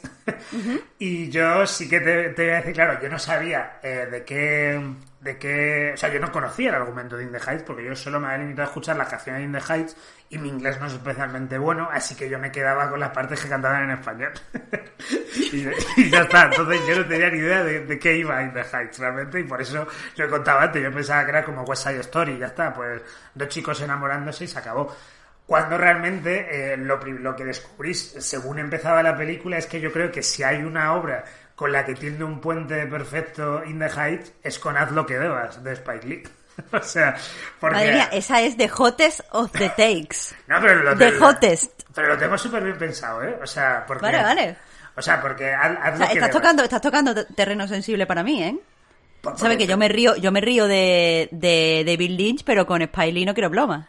Hombre, claro, pero a ver, si en este caso además estamos hablando de probablemente la gran obra maestra de Spike Lee. Ya, ya, por eso, un respeto, ¿eh? O sea, lo que debas, en caso de que los ocho que no la hayan visto, aunque ya estás tardando porque es un absoluto peliculote, es una peli del 88, es la peli con la que... 89, con la que Spike Lee se hizo famoso después de haber hecho Nola Darling, que también es otro peliculote. Eh, y, claro, eh, Haz lo que debas tiene el mismo planteamiento que, que In the Heights, que es eh, abordar unos cuantos días en un barrio de, de, Nueva York, en el caso de, en el caso de lo que deba ser Harlem, dentro de un verano absolutamente caluroso, con una ola de calor terrible que está reblandeciendo el cerebro de, todos los que están ahí. Y claro en, un barrio además concretamente que está que está que no está habitado por, por blancos cuya población eh, fundamental pues son en el caso de Aldo que debas pues son afroamericanos. Entonces en base a este planteamiento tanto In the Heights como como como a lo que debas, pues intentan examinar la identidad eh, cultural y social de estos habitantes, ¿no? Entonces, claro, eh, eh, incluso además también con un, con un, digamos, como un incidente que va a ocurrir a... Bueno, en el caso de In Heights ocurre a mitad, no hacia el final, pero que es un incidente sobre el que se plantea toda la trama. En, en Haz lo que debas es una, es un, son unos disturbios producidos a raíz de, de la muerte de, de uno de los, de, lo- de los vecinos, donde se mete la policía y hay muchísima violencia, y en Heights hay un apagón. que, que ya esto, esto como, como tal, pues yo podría ya aprovechar y decir que, claro, es, es muy chungo partir con la idea de que va a ser haz lo que debas, porque In the Heights es una peli mucho más blandita y mucho más cookie que, que haz lo que A- debas. aún así, eh, lo del apagón parece a priori una chorrada, pero no lo es. Hay, ¿cómo se llama la, el musical, la serie musical, que va de hip hop también, que sacó el director de, de Moulin Rouge para Eh, Netflix? Get- Get Down, ¿era? Get, The Get Down, The Get Down. Eh, The Donde- Get Down es una seriaca. Sí, ahí de hecho creo que también salía en The Get Down el, el pavo que hace del señor Rosario. Eh, Sí, por desgracia, en, las do- en los dos con el peor papel y con- cantando Regu a tope. Ah, yo Eh, es que soy muy fan de ese tío, es que ese tío sale en Star Wars. Yo soy muy Ese- fan del protagonista, que es el que hace Detective Pikachu. A mí ese niño me Ah, gusta. sí. Ese niño canta muy bien y es muy cute. Me gusta. Bueno, eh, o sea, que me parece eh, como muy simpaticote. Bueno, el caso, lo que te estoy contando. En The Get Down, eh, una de las temas principales es que en, en Harlem, creo que es el barrio donde se ambienta, o un, barrio muy cercano a Harlem, durante toda la, la época esa de principios de los 90 había constantes apagones porque no estaba cubierto, eh, o sea, no, la- el, el ayuntamiento de Nueva York no, hacía- no se hacía cargo del, del sitio. Igual que se destruían, o sea, se derrumbaban edificios porque no, el de este de municipalidad, el municipality este no, no, no estaba pendiente de, de los riesgos que suponían. Había incendio y no venían los bomberos porque se consideraba, o sea, tenían el barrio como, como abandonado. Eh, Estaban formando literalmente un gueto. Y ese es uno de, de, de- o sea, eso es algo preocupante y eso es algo eh, político y grave. Eso también se explora en, joder, es que tengo los títulos ahí súper perdidos. La serie que hace eh, Oscar Isaac, que Ah, también eh, va... Show Me a Hero, la de HBO. Show Me a Hero. Tú no has visto ni, ni The Get Down ni Show Me a Hero. Es rarísimo que te acuerdes de los títulos. Ah, Bueno, pero es que yo me acuerdo de todos los títulos. pero eh, en Show Me a Hero también se ve como eh, fue una decisión política concreta la de abandonar estos barrios y abandonar a toda esa población a básicamente a su suerte y no y no darle los servicios públicos que, que merecen. Entonces parece que es un apagón como ah se va la luz qué susto, pero no no va de eso. En realidad el apagón tiene quiere que reconectes con la vez, o sea, de- con todas estas veces que Estados Unidos representado en ese caso con el Ayuntamiento de Nueva York, te ha dejado de lado porque eres un barrio de inmigrantes. Entonces, quiero decir, parece un, parece blandito, pero el trasfondo que tiene no lo es y desde luego plantearlo así, o sea, aunque el mu- musical no quiera ahondar en eso, sí que va a algo que para la gente latina que vaya a ir a verlo va a reconocer como esto es cuando Estados Unidos no hace caso de mi barrio, de mi barrio, porque mi barrio es latino. No, no, tienes, tienes toda la razón, Marta. Yo aquí es un poco malicioso para lanzar la hot pero, pero es cierto, ¿eh? O sea, realmente el hecho de, de que, de que de- del apagón tiene un significado político mucho más profundo de lo que parece. De hecho, ya te digo, yo lo tenía un poco en mente esto, no en base a, a estas series que comentas, pero sí a, por ejemplo, lo que ha pasado con la Cañada Real aquí en Madrid, que se han tirado, exacto, que se han tirado sin electricidad. Bueno, de hecho, yo no sé si les ha vuelto la electricidad, pero no tienen luz. Han, han muerto niños de frío ¿eh? en este invierno. Claro, o sea que, que, que- que es cierto que lo del apagón tiene, tiene mucho significado. Es simplemente que ahí yo he querido, he querido ser gracioso además. Por cierto, era lo que debas, el barrio no es Harlem, me he confundido, es Brooklyn. que lo, de hecho, lo he googleado rápido y tal. Eh, el caso es que, bueno, más allá que, que evidentemente, como dices, lo del apagón tiene un significado político propio, eh, sí que creo que la, que la comparación entre Haz lo que debas y In the Heights no sale bien parada In the Heights a nivel de discurso, pero también en un sentido de, pues según cómo te levantes. Quiero decir, a mí lo que debas me gusta mucho porque es una peli incomodísima. Es una, es una peli donde te habla de una crispación que es irreparable. Y es una peli que de hecho incluso acaba con un, con unos rótulos que fueron muy comentados en la época donde, donde en base a la ambivalencia parece que Spike Lee estaba abogando por, por salir a matar policías, como, como quien dice, o o a lo mejor no matar policías, pero sí eh, iniciar del todo la, la guerra racial. También, claro, por el Spike Lee de, de ese entonces, que era, que era más- mucho más punky del Spike Lee que, que Como todo el mundo, como todo el mundo cuando es joven. No critique a Spike Lee en este podcast. Eh, El caso es que, el caso es que mientras haz lo que debas, mm, aborda un problema y un problema donde eh, Spike Lee parece que no ve que haya más una desembocadura más allá de la, la guerra, la, la violencia en las calles, que es tristemente al final, pues, donde parece que va más abocado la, en la historia de Estados Unidos, no nos tenemos que remitir más a lo que ha ocurrido eh, con George Floyd y con el Black Lives Matter, eh, en un barrio de Nueva York aboga por la conciliación y aboga por, mm, por, eh, por pensar en Estados Unidos como... No estoy de acuerdo. Bueno, pues, pues, pues cuenta, Marta, que estoy dando mucho la chapa con lo de Spiley. Eh, no, no creo que abogue por la conciliación, porque en ningún momento vemos a gente que sea norteamericana de pro. O sea, no vemos a eh, un, un patriota votante de Trump yendo allí al barrio, haciéndose coleguitas de los que viven ahí. Lo que, lo que te, lo que aboga es una cosa que me parece totalmente antifascista, que es por hacer piña en un barrio y ayudarnos lo uno al otro. Es decir, por, por mm, cooperación vecinal. La cooperación vecinal eh, no es que nos olvidemos o que se olviden en ese caso de quién les gobierna y que, y que se olviden de, de. Es que es una revelación en sí misma. Eh, eh, eh, eh, optar por, por el movimiento anticapitalista de organizarse en barrios. De hecho, es que eso, la organización del en barrios es uno de, de, de las acciones antifascistas no violentas más importantes que podemos hacer. Así que el hacerte, el conocer a tus vecinos, el ayudar a tus vecinos, el estar ahí para cuando tus vecinos necesitan algo. Por ejemplo, se, eh, un ejemplo de esto en la película lo podemos ver cuando la jefa de Vanessa, que es la mujer que lleva la, la, la peluquería, decide hacerse su aval. O cuando un Navi, en vez de usar su dinero de forma egoísta, decide ayudar a su primo a intentar conseguir los papeles, porque la peli no te dice que los consiga.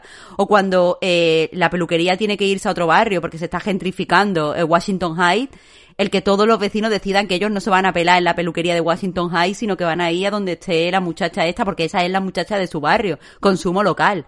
Es que eh, a mí me parece más punky de lo que parece, que evidentemente yo prefiero una peli mmm, visceral como haz lo que deba. Por supuesto que sí, pero es que no podemos infravalorar un mensaje antiviolento y aún así antifascista. Eh, claro, o sea, yo con conciliación no me refería a conciliación frente a, digamos, los, los estadounidenses blancos, sino conciliación a nivel de lectura cultural, en el sentido de que de que de presentarte a Estados Unidos como un país que contrariamente pues a, los pues a los enfados, los reproches que le hayamos podido hacer a lo largo de, de, su historia, de dentro de la historia de Estados Unidos y de los y de los atropellos que se han dado ahí, eh, la película te quiere presentar como que Estados Unidos es un país de acoger de acoger estas, estas identidades que, como tú dices, se, ayudan entre sí y Estados Unidos puede ser un buen hogar para ellas. Yo con conciliación me, me refería a eso, eh, evidentemente, que es una que es un que es una cuestión pues que también se puede ver eh, en Hamilton, ¿no? Porque Hamilton realmente no, no te está diciendo que Estados Unidos es la mierda, es es como un yo qué sé, es que maliciosamente me ha venido a la cabeza la frase de Trump de, de Make America Great Again en, el sentido de, de, que lo que pasa aquí no sería again, porque esta América es nueva. o sea, sería. Eh, o sea, quiero decir, como que Lee Manuel Miranda pues aboga porque Estados Unidos sea un país que de cobijo y que sea un buen lugar en el que, en el que vivir, ¿no? En, y, y, claro, eso Pero a priori. Es que, es que no termino de ver Estados Unidos ahí. Porque, a ver, te explico. Ahora, eso, eso creo que es nuestro punto de, de de, digresi de digresión más grande. Pero yo no termino ahí de ver a Estados Unidos como a la gente.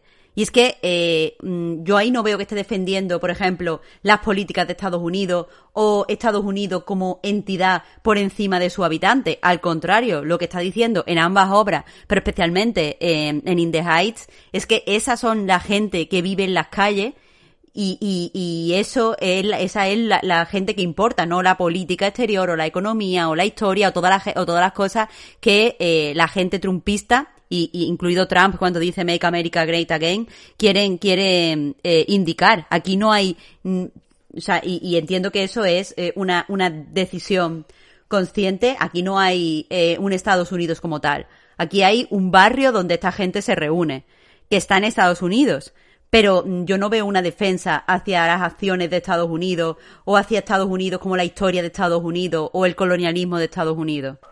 Eh, yo creo, yo creo que sí que hay una defensa, pero claro, es, pero es una defensa de unos Estados Unidos alternativos. O sea, en, en, un sentido de que yo creo que la película maneja una serie de significantes que en todo momento te están diciendo, esto es el Estados Unidos que queremos. Por, por ejemplo, sin ir más lejos, lo del sueñito. Lo del sueñito es una relectura del sueño americano enfocada según la, según la visión de- del inmigrante. Y evidentemente una, una, una visión que critica la concepción original del sueño americano. No, es que no estoy de acuerdo. Es que la gente pobre tiene derecho a tener sueños Claro. y eso no es el sueño americano. El sueño americano es una cosa concreta que es que tú llegas a Estados Unidos sin nada, con una mano delante y otra detrás, y eres capaz de hacerte rico y acceder a todas las comodidades que supuestamente el país te vende a través de su propaganda. Eres capaz de Claro, tener lo una que pasa- casa que es como que una Mac mansión y tal. Pero es que ninguno de los sueños que vemos aquí tiene que ver con tener una Mac mansión y ser millonario y tal. Ninguno. Hay un, hay un momento en el que bromean con eso, pero en ningún momento actúan hacia ese momento. Pero lo- pero aquí lo- en los sueñitos, perdón, aquí los sueñitos son, uno, volver a su país, que ya te- no puede ser menos de, de sueño americano. O sea, volver a, a tu país, que no es Estados Unidos, Sí, pero, luego, pero luego se queda Usnavi. Porque Sí, pero, que su pero bueno, se queda, se queda porque esa es su casa. Es- y ese no era su sueño, ha cambiado. Todos, todos en el, en- a lo largo de la película cambian de parecer. Porque no, no siguen el sueño americano, siguen a lo que ellos quieren como personas. Es decir, si Nina hubiera tenido el sueño de ir a la universidad y ser puto rica, pues a lo mejor si hubiera sido un poco el sueño americano. He venido sin mis padres vinieron sin nada y yo ahora he podido ser puto rica. Pero no, lo que quiere es seguir en su barrio y pelear por la gente de su barrio. No ser rica o tener comodidades, sino hacer que, que la gente del barrio no se quede, no se quede atrás como parece que se está quedando. El sueño de Benny tampoco es hacerse rico. Sí, pero si es que estoy de acuerdo contigo, Marta. Lo que pasa que es que yo lo que veo ahí es simplemente una refutación en base a una idea que está aquí súper metida en la identidad de Estados Unidos a la que le quiere dar la vuelta en base a, pues, no solo... De- entonces, si tú eras un niño en, en, en... Ay, que se me ha olvidado cómo se llama tu pueblo, Alberto, lo siento, yo no sé cómo he podido cometer este pecado. Qué fuerte, Torrijos. ¿Cómo se- cómo- o sea, cuando tú eras un pequeño niño en Torrijos que quería ser periodista cultural, ¿eso es el sueño americano? Porque tenías Pero, un sueño pero, que la gente pobre tiene es derecho a que- es soñar. Que, que- que sí que la gente tiene derecho a soñar, pero si está soñando en el marco estadounidense, pues hay todo un cúmulo de significantes culturales con los que inevitablemente estás lidiando, por eso es una refutación. Pero que te digo que es que estoy estoy de acuerdo en todo lo que dices, de que, de que la película quiere mostrar- mostrarte vías, vías Pero si, alternativas. si es que hasta, hasta la película te dice claramente que tener dinero no soluciona tus problemas, Claro, que es una cosa una- que es intrínseca al sueño americano. Porque es una refutación. Pues es es entonces si una reputación no está hablando de eso la peli, o sea, la película no está apoyando eso ni está apoyando la Claro, cultura está, norteamericana. está apoyando una visión alternativa a la que siempre, a la que siempre se ha dado. Eso, es- eso es lo que, eso es lo que yo te estoy diciendo. Y yo lo que te digo es que alternativa no podríamos definirlo como contradictoria y por lo tanto que no está a favor de eso. Bueno, al final creo que nos estamos yendo a una cuestión de terminología, así que... Ni que fuéramos filósofos. Sí, por, por ejemplo. O sea, si yo, eh, yo me pongo tan pesado con los sueñitos simplemente porque yo creo, evidentemente, que ahí hay una refutación, pero que yo creo que es una, una de tantas cosas que te expresan eh, que eh, un poco lo que lo que quiere plantearte en la película de un país eh, un país nuevo y con, un y, y en- y siguiendo unos principios que, con, que se contraponen a los, los clásicos, los que normalmente han, han generado esa identidad. Y eso yo creo que está ahí y a priori no sería tan problemático si no, no fuera el país que es y si eh, la película pues un poco se girara con atolondramiento a sin más lejos, pues cosas tan complejas como la relación que ha tenido Estados Unidos con América Latina. Eh, a el caso de, sin ir más lejos, lo de el número este de Paciencia y Fe, donde sale la abuela, que diciendo que ella viene de Cuba y, y demás, y que en Estados Unidos por fin ha estado a encontrar, o sea, como que recor- recuerda tanto los estragos que vivió en Cuba como los que vivió en Estados Unidos, pero en Estados Unidos parece que ya encontró una familia. Entonces, claro, eh, siendo, la, siendo la abuela cubana y siendo Cuba como la ha puteado Estados Unidos, pues a mí me parece que ahí hay un, un un punto de mirar para otro lado. También muy comprensible, por otra parte, y esto sí que me lo dijiste, y es verdad, tienes razón, que es que también es normalmente la, la- el, lo- el propósito, la visión que va a tener un inmigrante, evidentemente. Y eso yo creo que tampoco es de recibo que yo lo critique, ¿sabes? Evidentemente que un inmigrante haya abandonado un sitio para ver si le va mejor en otro sitio, pues no es, no es nocivo, ni mucho menos. Evidentemente, pues es una necesidad que ha tenido él, y yo eso lo tengo que respetar, evidentemente, y es... Y que, y que además es que es muy complejo entrar a hablar sobre el, mosaico cultural y el mosaico ideológico que hay en los inmigrantes latinos, porque simplemente ciñéndonos a Cuba podemos encontrar a, lo- a los inmigrantes cubanos en Miami, que son gente que era puto rica en Cuba, que eran posiblemente esclavistas, que son más de derechas que su puta madre, y que cuyo, cuyo ejemplo aquí en España lo tenemos en Rocío Monasterio, que, que, que evidentemente pues son trampistas en Estados Unidos y aquí son pues de ultraderecha y de Vox, con los inmigrantes cubanos que fueron a Nueva York como la protagonista de esta, como la abuela eh, en esta historia. Son totalmente diferentes, aunque vengan los dos de Cuba y los dos tienen una relación con Estados Unidos muy, muy diferente y la relación con España también, por ejemplo, y España como, como país colonialista también es muy diferente. Entonces, y ahora ten en cuenta que eh, Manuel Miranda en esta película, no, en este musical está lidiando con inmigrantes cubanos, inmigrantes puertorriqueños, eh, con toda la relación extraña que hay entre Puerto Rico y Estados Unidos, eh, con inmigrantes eh, chilenos, con inmigrantes de, de todo tipo. Y evidentemente no puede meterse en la idiosincrasia y en, la, y en las creencias y en los motivos que llevó a estos, a estos inmigrantes a abandonar sus países. Lo único que puede hablar es que cuando, eh, que él sabe, porque Luis Manuel Miranda es estadounidense, no es puertorriqueño, o sea, los puertorriqueños son estadounidenses, pero que nació en Estados Unidos, sus padres inmigraron eh, lo único que puede hablar es de esa identidad compartida que viene de ser latinos en Estados Unidos. Y creo que eso es más valioso que hablar de ser chileno, o sea, en el contexto de, de la película me refiero, es más valioso que en el contexto de ser chileno, o ser mexicano, o ser eh, puerto, puertorriqueño. Entonces, ya te digo, a mí me parece que con esas cartas tan complicadas lo hace lo mejor que pueda. Y me parece injusto, eh, en ese sentido solo, a- apoyo relativamente tu hot take, pero en ese sentido solo me parece injusto compararlo con algo que deba, porque eh, la, la cultura con la que se mueve Spike Lee. Es una cultura de personas cuyo, cuyo antepasados fueron llevados a la fuerza a Estados Unidos y esclavizados y entonces nacían en Estados Unidos pero como personas de segunda categoría y, y que han tenido que luchar por adquirir sus derechos civiles y, y que ahora, eh, han- o sea, los padres y los abuelos de esas personas, de esos protagonistas de esas películas son afroamericanos pero americanos no pasa lo mismo en, el barrio que estaba planteando Lin Manuel Miranda. Entonces no es tan fácil tener una, una, eh, un discurso unitario. Ya te digo que, los inmigrantes latinos, cada uno tiene su, su, eh, motivos y sus creencias y su cultura y su comida y su, y sus motivos políticos. Por eso lo que opta es, mm, aquí en el barrio nos apoyamos todos porque aquí somos todos latinos, aunque en nuestros países todos seamos distintos. Sí, sí, ya te digo que tienes razón. Lo que pasa que es que, mm, o sea, yo, yo entiendo que, cuan- que la comparación con Aldo que es un poco es un poco tramposa. O sea, y realmente no es una comparación que yo quise hacer porque sí, es simplemente que en el momento en que empezó la película dije, joder, esto es como Aldo que. Entonces a partir de ahí, pues mi cerebro seguía haciendo conexiones. Eh, pero es que aún así, aunque evidentemente en el caso de la población afroamericana hablemos de una opresión, digamos, eh, directa y demás, eh, es un sigue siendo un terreno poroso cuando, cuando nos metemos en, el tema de América Latina. ¿no? Porque, es que, porque es que al final realmente, eh, y no sé aquí si yo me estoy poniendo postcolonialista además, pero es que realmente lo que eh, Estados Unidos no ha dejado nunca de ser un país imperialista. Lo que pasa es que ahora eh, imperialismo va por otros cauces, va por unos, por unos cauces más civilinos y más culturales. Que quiero decir que ahora otra hot take que desactivó al instante. O sea, que antes, Venga. antes Estados Unidos organizaba golpes de Estado en Cuba y ahora rueda pelis como en, en- en un barrio de Nueva York. y esa, esta hot take ha sido espantosamente frívola, lo siento.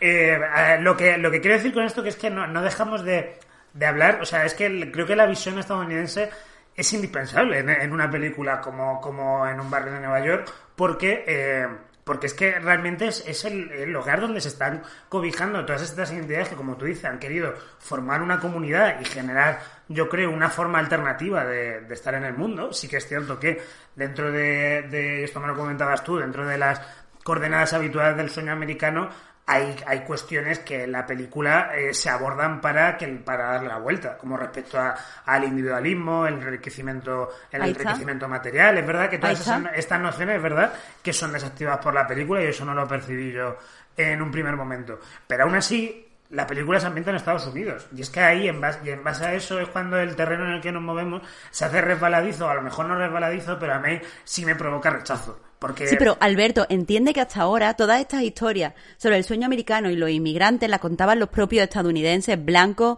eh, ciseteros. Y siempre era la historia de un inmigrante que llegaba allí pobre y que se hacía rico y por medio de esa riqueza económica se convertía simplemente, o sea, dejaba atrás su cultura, dejaba atrás sus penas en el viejo continente y se acababa convirtiendo en un norteamericano. Sin embargo, aquí vemos todo lo contrario, vemos a todos estos inmigrantes que abandonan su país con pena, con una mano delante y otra detrás, pero también con mucha pena, y que lejos de, de buscar el enriquecimiento económico y volverse norteamericano y olvidarse de su cultura, se aferran día tras día a su lengua, a su cultura. Y de hecho, en Carnaval del Barrio no vemos a esta gente sacando banderas eh, norteamericanas. Cuando cantan alza la bandera, cada uno saca su bandera y su bandera es la de su país. No aspiran a convertirse en norteamericanos de pro, a vivir en Norteamérica porque les ha dado ciertas oportunidades y ya son de allí y no, no quieren irse. El, ejemplo, eso lo, lo, vemos, o sea, ese discurso lo vemos en el primo de un Navi, eh, que no, no quieren irse porque es que es lo único que conocen. Hay muchos que han nacido allí y pese a haber nacido allí, no abrazan la bandera norteamericana, abrazan su bandera y su bandera es la de sus países y su cultura y su comida. Me encanta que haya una escena completa donde lo único que vemos es comida y la importancia de, de, de comer y de reunirse alrededor de unos platos y lo importante que es estos pequeños objetos que llevas de tu país, como son, por ejemplo, las servilletas que hizo la madre de Nina. Todo ese tipo de cosas, a mí me parece que van eh, contra este discurso norteamericano de, de, llegar y dejar todo atrás y ahora eres americano. Felicidades.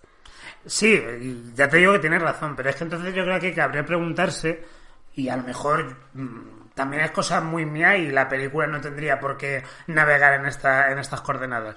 Pero también, ¿cuál es el potencial, digamos, eh, beligerante que tiene... Joder, es que esto va a sonar espantosamente como Daniel Bernabé. Pero ¿cuál, ¿cuál, es el potencial, digamos, disruptivo dentro de, de, la realidad política estadounidense actual? El hecho de atarte a tus raíces. Sí, no, no vas a dejar de suscribir eh, ciertas... No vas a dejar de asumir la, las circunstancias en las que tú te mueves. Quiero decir, al final es que Usnavi, en vez de irse a, al Caribe, a la República Dominicana, es, eh, se queda, se queda en, el, en, el, en Estados Unidos, en vez de irse, de apartarse de, de, del influjo de Estados Unidos, para, eh, para seguir con su colmao, ponerse un póster guapo en la, en la pared y participar, como estamos participando todos, en, en, en un, en un sistema capitalista mundial. Eh, en, en, eh, dirigido por Estados Unidos. Y entonces, claro, y pese a todo, Usnavi lleva métodos anticapitalistas como el hecho de trabajar en un colmado que no es una gran corporación, no vender su, su puesto en el barrio que se está gentrificando, que posible, posiblemente lo podría vender por muchísimo dinero, e irse a un piso mejor fuera con Vanessa, sino que decide quedarse en el barrio para cuidar de lo suyo. Y eso es anticapitalista, porque si en vez de tomarte el café en el Starbucks te lo tomas en el, en el bar de abajo, y, y en vez de, eh, yo qué sé, irte a, a, a, a yo qué sé, a, a, apoyar a las grandes corporaciones, tú cuidas de los tuyos aquí, pues entonces eso es un ejercicio de anticapitalismo. Yo esta queja viene también un poco porque hay con qué compararlo. Eh, el caso de el caso de Usnavi, de a lo mejor de las de las de las chavalas que se van a la peluquería, eh, porque por ejemplo a mí el caso de Nina sí que me parece que es una trama que es verdaderamente eh, emancipadora, te, te diría, uh -huh. porque porque Nina al final lo que hace es pasar por el digamos los estamentos clave de, de, Estados Unidos en base a cuál, por dónde tiene que pasar la formación. Claro, para poderse volver una estadounidense de pro con el esfuerzo de sus padres, claro, ese sería sueño americano. Claro, pero luego lo que hace con ese sueño americano no es limitarse al enriquecimiento, sino que el plan de Nina es volver al barrio y pelear por eh, la gente sin, sin papeles. O sea, y, y de la misma forma del, del, barrio. A mí eso sí que me parece. Y de la misma guay. forma está ayudando un Navi, porque para luchar por las condiciones del barrio necesitas tu café. Y es que alguien te tiene sí, que vender café y si no te lo vende un Navi, te lo va a vender Starbucks. Pero un Navi sí, es una persona que trabaja para su barrio. Ya, sí, sí, que sí es cierto que yo aquí en este, en este tema creo que soy muy de tan comunista no serás si tienes un iPhone. Creo que, Ya, es que, es, que es estoy- eso. Es estoy que eh, mucho de eh, eso, sí. evidentemente, eh, pues están en un sistema capitalista y tienen unas limitaciones impuestas por el sistema capitalista, como las tenemos tú y como lo tenemos yo. Pero dentro de que estamos en ese sistema y a la espera de poder derribar ese sistema, eh, no sé si os habíamos dicho alguna vez que esto que juega aquí esto es más rojo que, Sí, que sí, su sí. puta madre, ¿eh? Aquí somos Bueno. rojísimos los dos. Bueno, si no, si no ya, saben, ya lo habrán notado los, los recién llegados. El caso es que eh, eh, dentro del sistema tienes que hacer ciertas concesiones. Y no vale de nada ponernos en plan full Daniel Bernabé o ponernos en plan full eh, como macho de si no haces esto súper bien, ya no voto, no voy a votar, porque si no hay un partido sí. que sea 100% anticapitalista y comunista y no sé qué, pues no voy a votar. Vamos a ver, puedes votar un partido que te facilite la lucha en las calles con el objetivo de poder llegar a destruir el sistema capitalista. Y, de nuevo, que un Navi no busque el enriquecimiento personal, no busque quitarse de en medio yéndose a su, a su cultura, sino que vea que la gente a la que tiene que cuidar está ahí. No venda su colmado para hacerse rico e irse con Vanessa al centro de Nueva York, sino que decida ponerse a hacer café para su gente y así cuidar de su gente y no deja que su barrio se lo apropien otras personas. Eso tiene valor. Y es que no podemos dejar, eh, o sea, es una peli que está todo el rato recordando que los pequeños detalles son importantes y te lo pone el ejemplo en la servilleta que, que la abuela de, de, o sea, los hizo la madre de Nina, pero la madre de Nina ha muerto y la abuela las ha conservado y se las ha limpiado para darse a Nina limpitas. Son servilletas pero a veces esas cositas pequeñas son muy importantes. Y si la peli ya te crea esa metáfora, evidentemente tenemos que leer esto en el contexto de esa metáfora, las, las pequeñas cosas. Y la, y la pequeña cosa aquí es que el sueñito de un navi al final es ponerse al servicio de su barrio. Y eso es muy útil. Porque como te digo, Nina necesita un café para poder hacer de abogada en el barrio. sí, sí, sí, supongo que tienes razón. Al final es que mm, yo, yo, yo creo que también, a ver, pues normalmente nos, nos comemos todos los días nos comemos pues eh, pues historias típicas, películas muy estadounidenses y tal, que un poco asimilamos como o sea, como que es, eh, como que le podemos ver el potencial disruptivo. A mí, por ejemplo, estaba pensando mucho ayer en El juicio de los siete de Chicago, que, que es una película que yo también pienso mucho porque Jeremy Strong, also known as Kendall Roy en Succession, me parece el mejor actor jamás visto ahora. Y qué, gracioso está, y qué gracioso está en el juicio de siete de Chicago.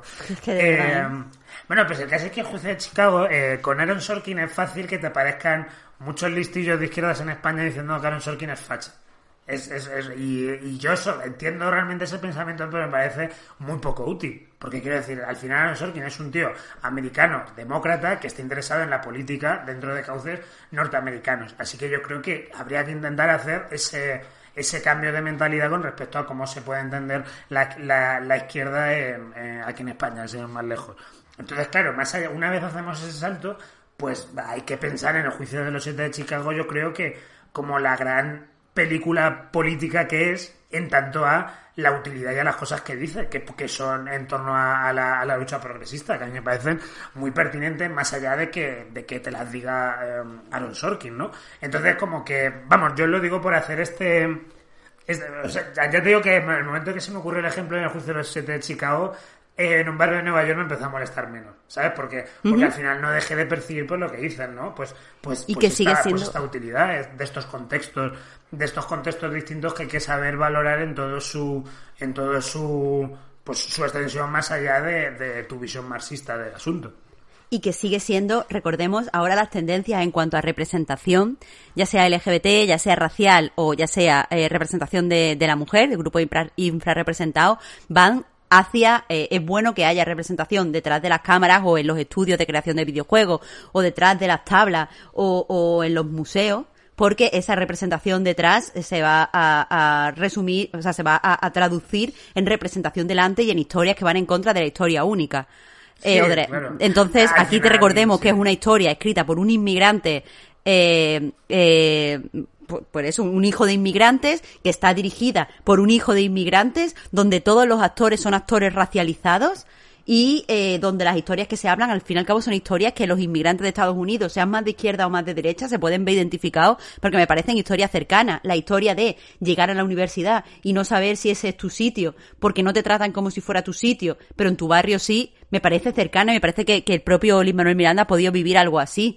Eh, la historia, de querer, perdón, perdón, pero la historia de querer salir del barrio sigue siendo también, aunque Vanessa me caiga fatal porque es una triste, sigue siendo también algo con lo que se puede identificar mucho, porque yo precisamente me identifico mucho con eso, porque yo sí he tenido la impresión de que para triunfar tenía que salir de España.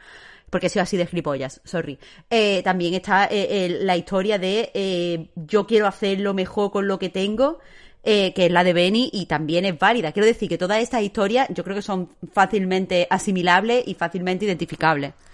Eh, yo, vamos, yo voy a decir incluso que son que son identificables incluso más allá de que no seas un inmigrante. A mí la a mí la trama, bueno, como tú decías, lo que te pasa con Vanessa, yo con lo que con, con la que me sentí identificado fue mucho con Nina. O sea, este sentido de eh, tu padre ha puesto unas expectativas enormes en ti en base a un gran trabajo que ha hecho y, y, un gran dinero, ¿no? Que, que ha invertido en, en tu carrera y tal, y ahora en base a ese a, esa, digamos, a esas pretensiones tú tienes que dar lo máximo y tienes que ser el mejor en lo que hagas, ¿no? Y, puedes tener tus conflictos personales con eso. Yo me sentí muy identificado con, eso, vaya. En, además, estos diálogos en concreto creo que están bastante bien tirados, eh, los que tienen Nina con, con, con su padre y, demás.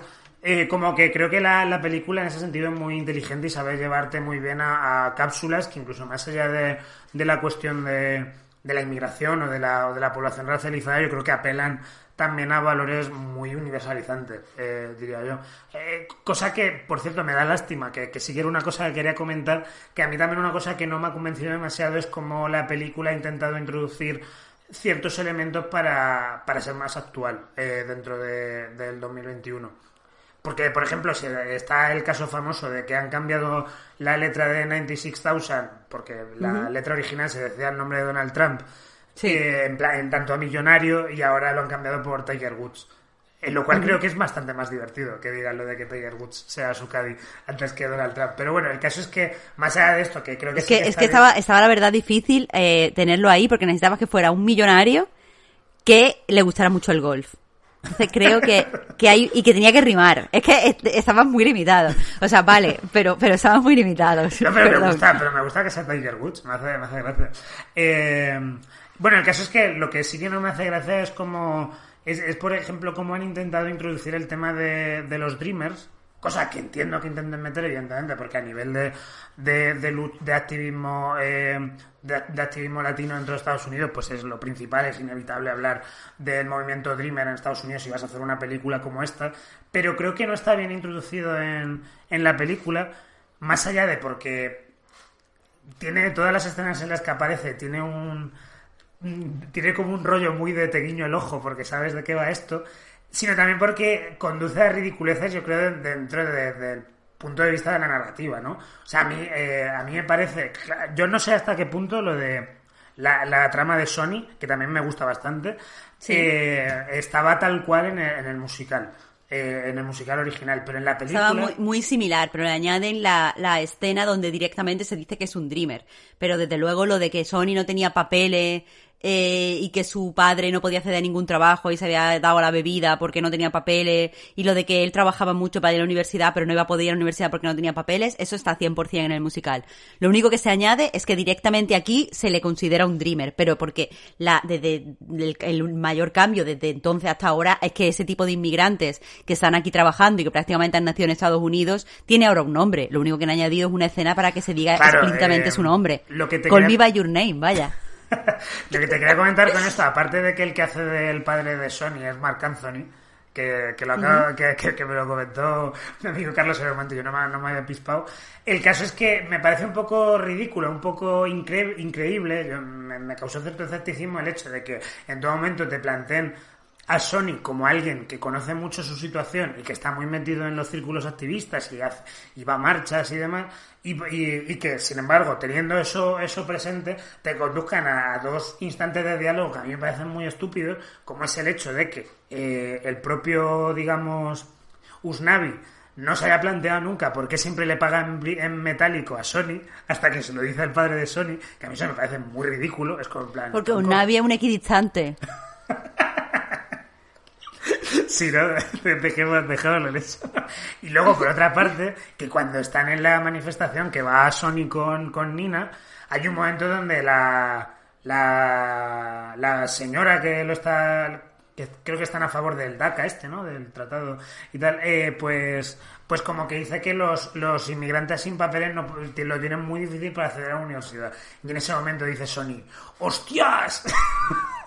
Dice, no me había nunca me había preguntado esto. Y es verdad que estoy bien jodido para qué estoy estudiando, y A ver, que sí, que sí. Eso es muy estúpido. Eso es muy para, para guiñar al público, el ojo al público. No creo que sea tanto para, para guiñarle al público al ojo, sino para, para, decirle al público que eso pasa. Porque yo no creo que mucha gente sepa que tú puedes vivir, llevas vivir en Estados Unidos toda tu vida, desde que tienes meses, y aún así está trabajando en Estados Unidos y está pagando tus impuestos, y aún así no puedes ir a la universidad porque eso aquí en España no es así. Entonces, bueno, y en muchos países. y en Estados Unidos yo creo que mucha gente no lo sabe. De hecho, en Estados Unidos, mm, pues, pues, supongo que tendrá la conciencia de que si tú pagas vas a la universidad que sea. Igual que en España se tiene esa, esa mala información falsa de que si tú eres inmigrante te dan más dinero y más ayudas y puedes ir a la universidad antes que nadie. En Estados Unidos también está el bulo este de que si tú eres de una minoría puedes entrar a una universidad con más facilidades porque las universidades eh, promocionan a las minorías. Eso de el- la, la reafirmación activa, o como se llame. O sea, que es normal que lo... Yo, yo, o sea, es torpe. Es Sí, sí, in your es, eh, face. pero entiendo una la necesidad de sí. incluir esa escena. Sí, sí, quieren explicarlo. Lo que pasa es que yo lo habré explicado de otro modo. Quizá, pues, Sony siendo consciente de eso y hablando, yo que sé, una escena, por ejemplo, en la que Usnavi le plantee estos problemas, esta, estas intenciones que tiene con Sony y tal, y Sony le diga, mira, es que esto no. Claro, no claro, me hubiera, esto", una cosa así, me hubiera ¿sabes? parecido más normal que un Navi equidistante le dijera, pero tú cómo vas a estar el año que viene aquí, Sony, tú tienes que ir a la universidad. Y le dijera a Sony, pero mami, ¿tú eres tonto? ¿Un Navi? Con la equidistancia, tanto Claro. café y tan poca política. Claro, una cosa Claro. así, porque es que Sony, eh, quiero decir, es que es contradictorio para con el personaje, porque Sony sí, es que el sí. está... eh, no sé, eso, eso sí que me pareció muy, muy torpe. Al tiempo que entiendo que entiendo eh, esa necesidad y está guay que se aborde de forma directa una, una realidad, digamos, mm, pues aprensible. Aparte, ¿no? Algo- aparte algo viene muy bien desde el punto, viene muy bien desde el punto de vista de las tramas, que el centro de la película sea el sueñito que tiene cada uno y el sueñito como el colmado que está en el centro del barrio, pero que a, lo- a- y que a los chavales esto se los llamen los soñadores. O sea, Bueno, claro, quiero sí. decir, está, está bien hilado.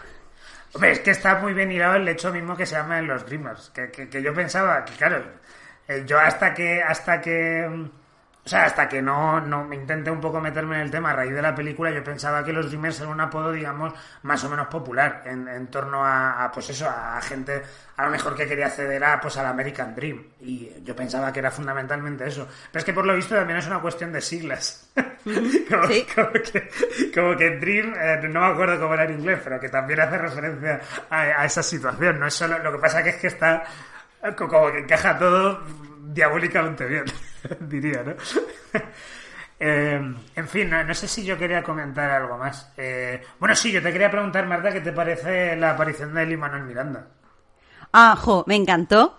Eh, me encantó que Lisma tuviera su pequeño papel como el piragüero.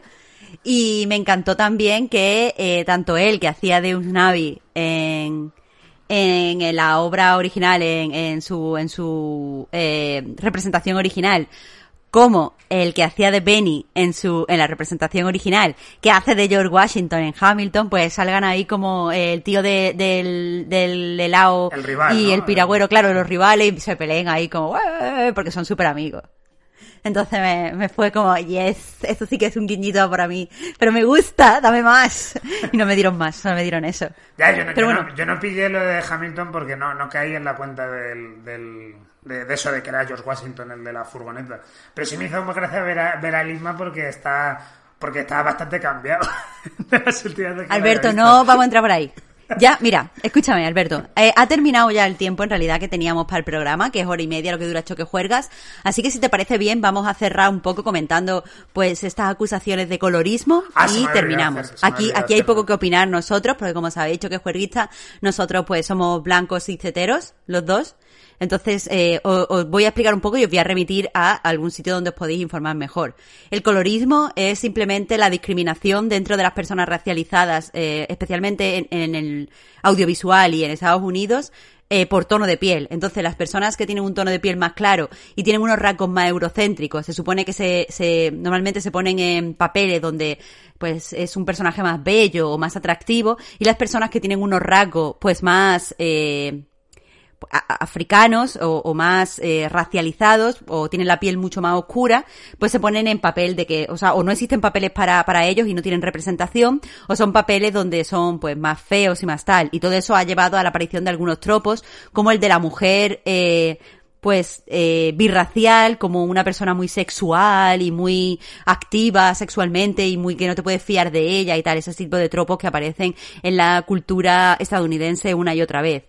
Eh, lo que se ha criticado aquí es que aquí en, en In the Heights el personaje eh, pues más mm, como sexualmente explícito eh, que es el de, el de Dasha Polanco, está interpretado por, por una actriz, por Dasha Polanco, que es muy, muy curvilínea y que tiene unos rasgos, pues, muy, muy marcados, con los labios muy gruesos, con la nariz muy ancha.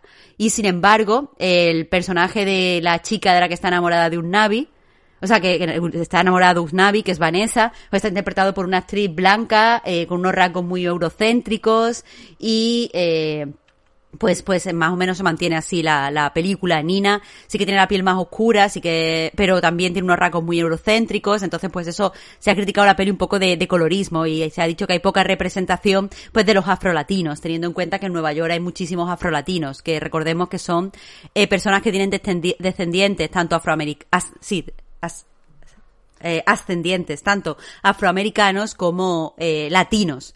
Entonces, bueno, pues eso, esas críticas están ahí. Es evidente que en la peli eh, las chicas más atractivas y más intereses amorosos, pues son más, más eurocéntricas a pesar de ser latinas y que sí que es cierto que el personaje de Dasha Polanco pues es muy se- abiertamente sexual. Muchas veces pues se le insinúa a Busnavi y los rumores dicen que se han acostado y todo este tipo de cosas Eh, nosotros no podemos opinar evidentemente sobre eso pero os remito a eh, el vídeo que se llama directamente eh, colorismo, colorism, de eh, Cadilla en Bowie, que creo que lo explica muy bien. No habla explícitamente de In the Heights, porque el vídeo es más antiguo, pero sí habla mucho de Bridgerton, habla mucho de Zendaya, por ejemplo, eh, y pone pues muchísimos ejemplos eh, muy valiosos para, para entenderlo bien. Así que, Yo, yo, no sé. Marta, yo, Marta, sobre esto sí que te quería hacer una pregunta, vamos, y ya, ya acabamos rápido, porque yo sobre este tema, pues no, ni tengo nada que opinar, ni creo que me corresponde. Eh, si te quería preguntar si a ti te parecieron que las, que las actrices aparecen sexualizadas en la película, porque he leído algunos ciertos comentarios en internet que apuntan a eso y tal, y claro, yo aquí tampoco, pues sí que tengo una opinión, pero es muy, pero es muy lame O sea, simplemente que, que no sé, Quiero decir que es que aparecen mujeres muy guapas y en concreto Melissa Barrera es despampanante. Entonces no sé si realmente es que eso están sexualizadas o es solo mi propia mirada objetificadora, ¿sabes? No estoy Es seguro. un tema muy complejo. De hecho, Cadilla tiene otro vídeo en ese sentido. Y es que eh, eh, la moda latina y la moda afroamericana y la forma de vestir que se relaciona con estos grupos eh, se sexualiza muy fácilmente porque se distancia mucho de los colores sobrios y de la ropa eh, mm, solo, solo pegada en la cintura pero holgada en otros lados que relacionamos con la cultura europea. Eh, entonces, nada más que vemos un personaje con un vestido, por ejemplo, la primera aparición de, Vanessa eh, va con unos pantalones anchos vaqueros y después lleva una media de rejilla por encima. Es verdad que enseña la, barriga, ¿es eso sexualización? Pues no lo sé, si lo enseñara, eh, si fuera con un, yo que sé, traje de chaqueta y lo enseñara igual, sería sexualización. Pues no sé, yo, yo en ese sentido no puedo opinar porque estoy muy envuelta por la moda eh, y, y la preparación física europea. Entonces, no, no entiendo muchas veces los códigos de vestimenta ni afroamericanos ni latinos. Entonces, ya os digo, os remito a bucear en el, en el vídeo de Cadilla. Eh, tiene un, un vídeo dedicado concretamente a, a Nicki Minaj, donde habla de, de WAP, de Wet Up Pussy, y habla de la, de, de si eso es que está, o sea, de si, eso es que se está sexualizando, es autosexualización, es mirada masculina, es eh, cultura eh, del sexo porque ella era stripper o es mm, moda afroamericana, habla muchas cosas ahí y creo que ella lo podría explicar mejor porque no tengo la verdad, el conocimiento y, y la disposición de poder contestar esa pregunta. Si me preguntaras por Dimitrescu, te podría, te podría contestar. Pero en estos términos la verdad es que no.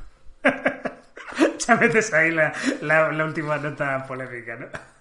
No, no, es que a ver. mm, Que, que puedo leer mejor el personaje de Lady Dimitrescu en cuanto a moda y en cuanto a Sí, posición y imágenes que puedo leer aquí el de, el de ellas dos. Sí, sí. eh, Creo simplemente que son, o sea, en mi opinión personal y por favor, eh, teniendo en cuenta que tener en cuenta de dónde viene y no hacerme mucho caso, pero a mí me parece simplemente que son dos chicas, do- o sea, son chicas jóvenes que se visten como chicas jóvenes en un barrio latino eh, y, y querer leer más en eso eh, es incorrecto. O sea, es como, o sea, ya tendríamos que entrar mucho en cultura. Por ejemplo, es la, ¿cómo se llama esto? El twerking. ¿Es sexual, inherentemente sexual? ¿O es cultural? No sé, a mí me parece que, que los bailes siempre han intentado romper la barrera, eh, eso rompe un poco de barrera de lo que se puede y lo que no se puede hacer en público, pero al fin y al cabo son cultura y ya nadie diría que bailar un tango es follar. Entonces, yo qué sé, a mí me parece simplemente que se adaptan a las modas de ese sitio y de ese momento y de su edad, así que no, no sé. Ok, pues, pues ya está. Yo por mi parte no tengo nada más que, que comentar, Marta. No sé si tú querías mejor Pues- alguna otra cosita. No, no, no, simplemente eso, o ap- apuntaros a donde podéis, eh, si os gustan estos temas, informaros un poco mejor y más inter- y de forma más interesante y, y ya está. Básicamente que nos vamos a vivir de nuestra fama y que esperamos que, que veáis esto más de mil, tenga más de mil de reproducciones para empezar a, a apuntar estirando el chicle. Bien, pues ya está. Pues un placer como siempre, Marta. Venga, hasta la próxima, Alberto. Hasta luego, choque juerguistas.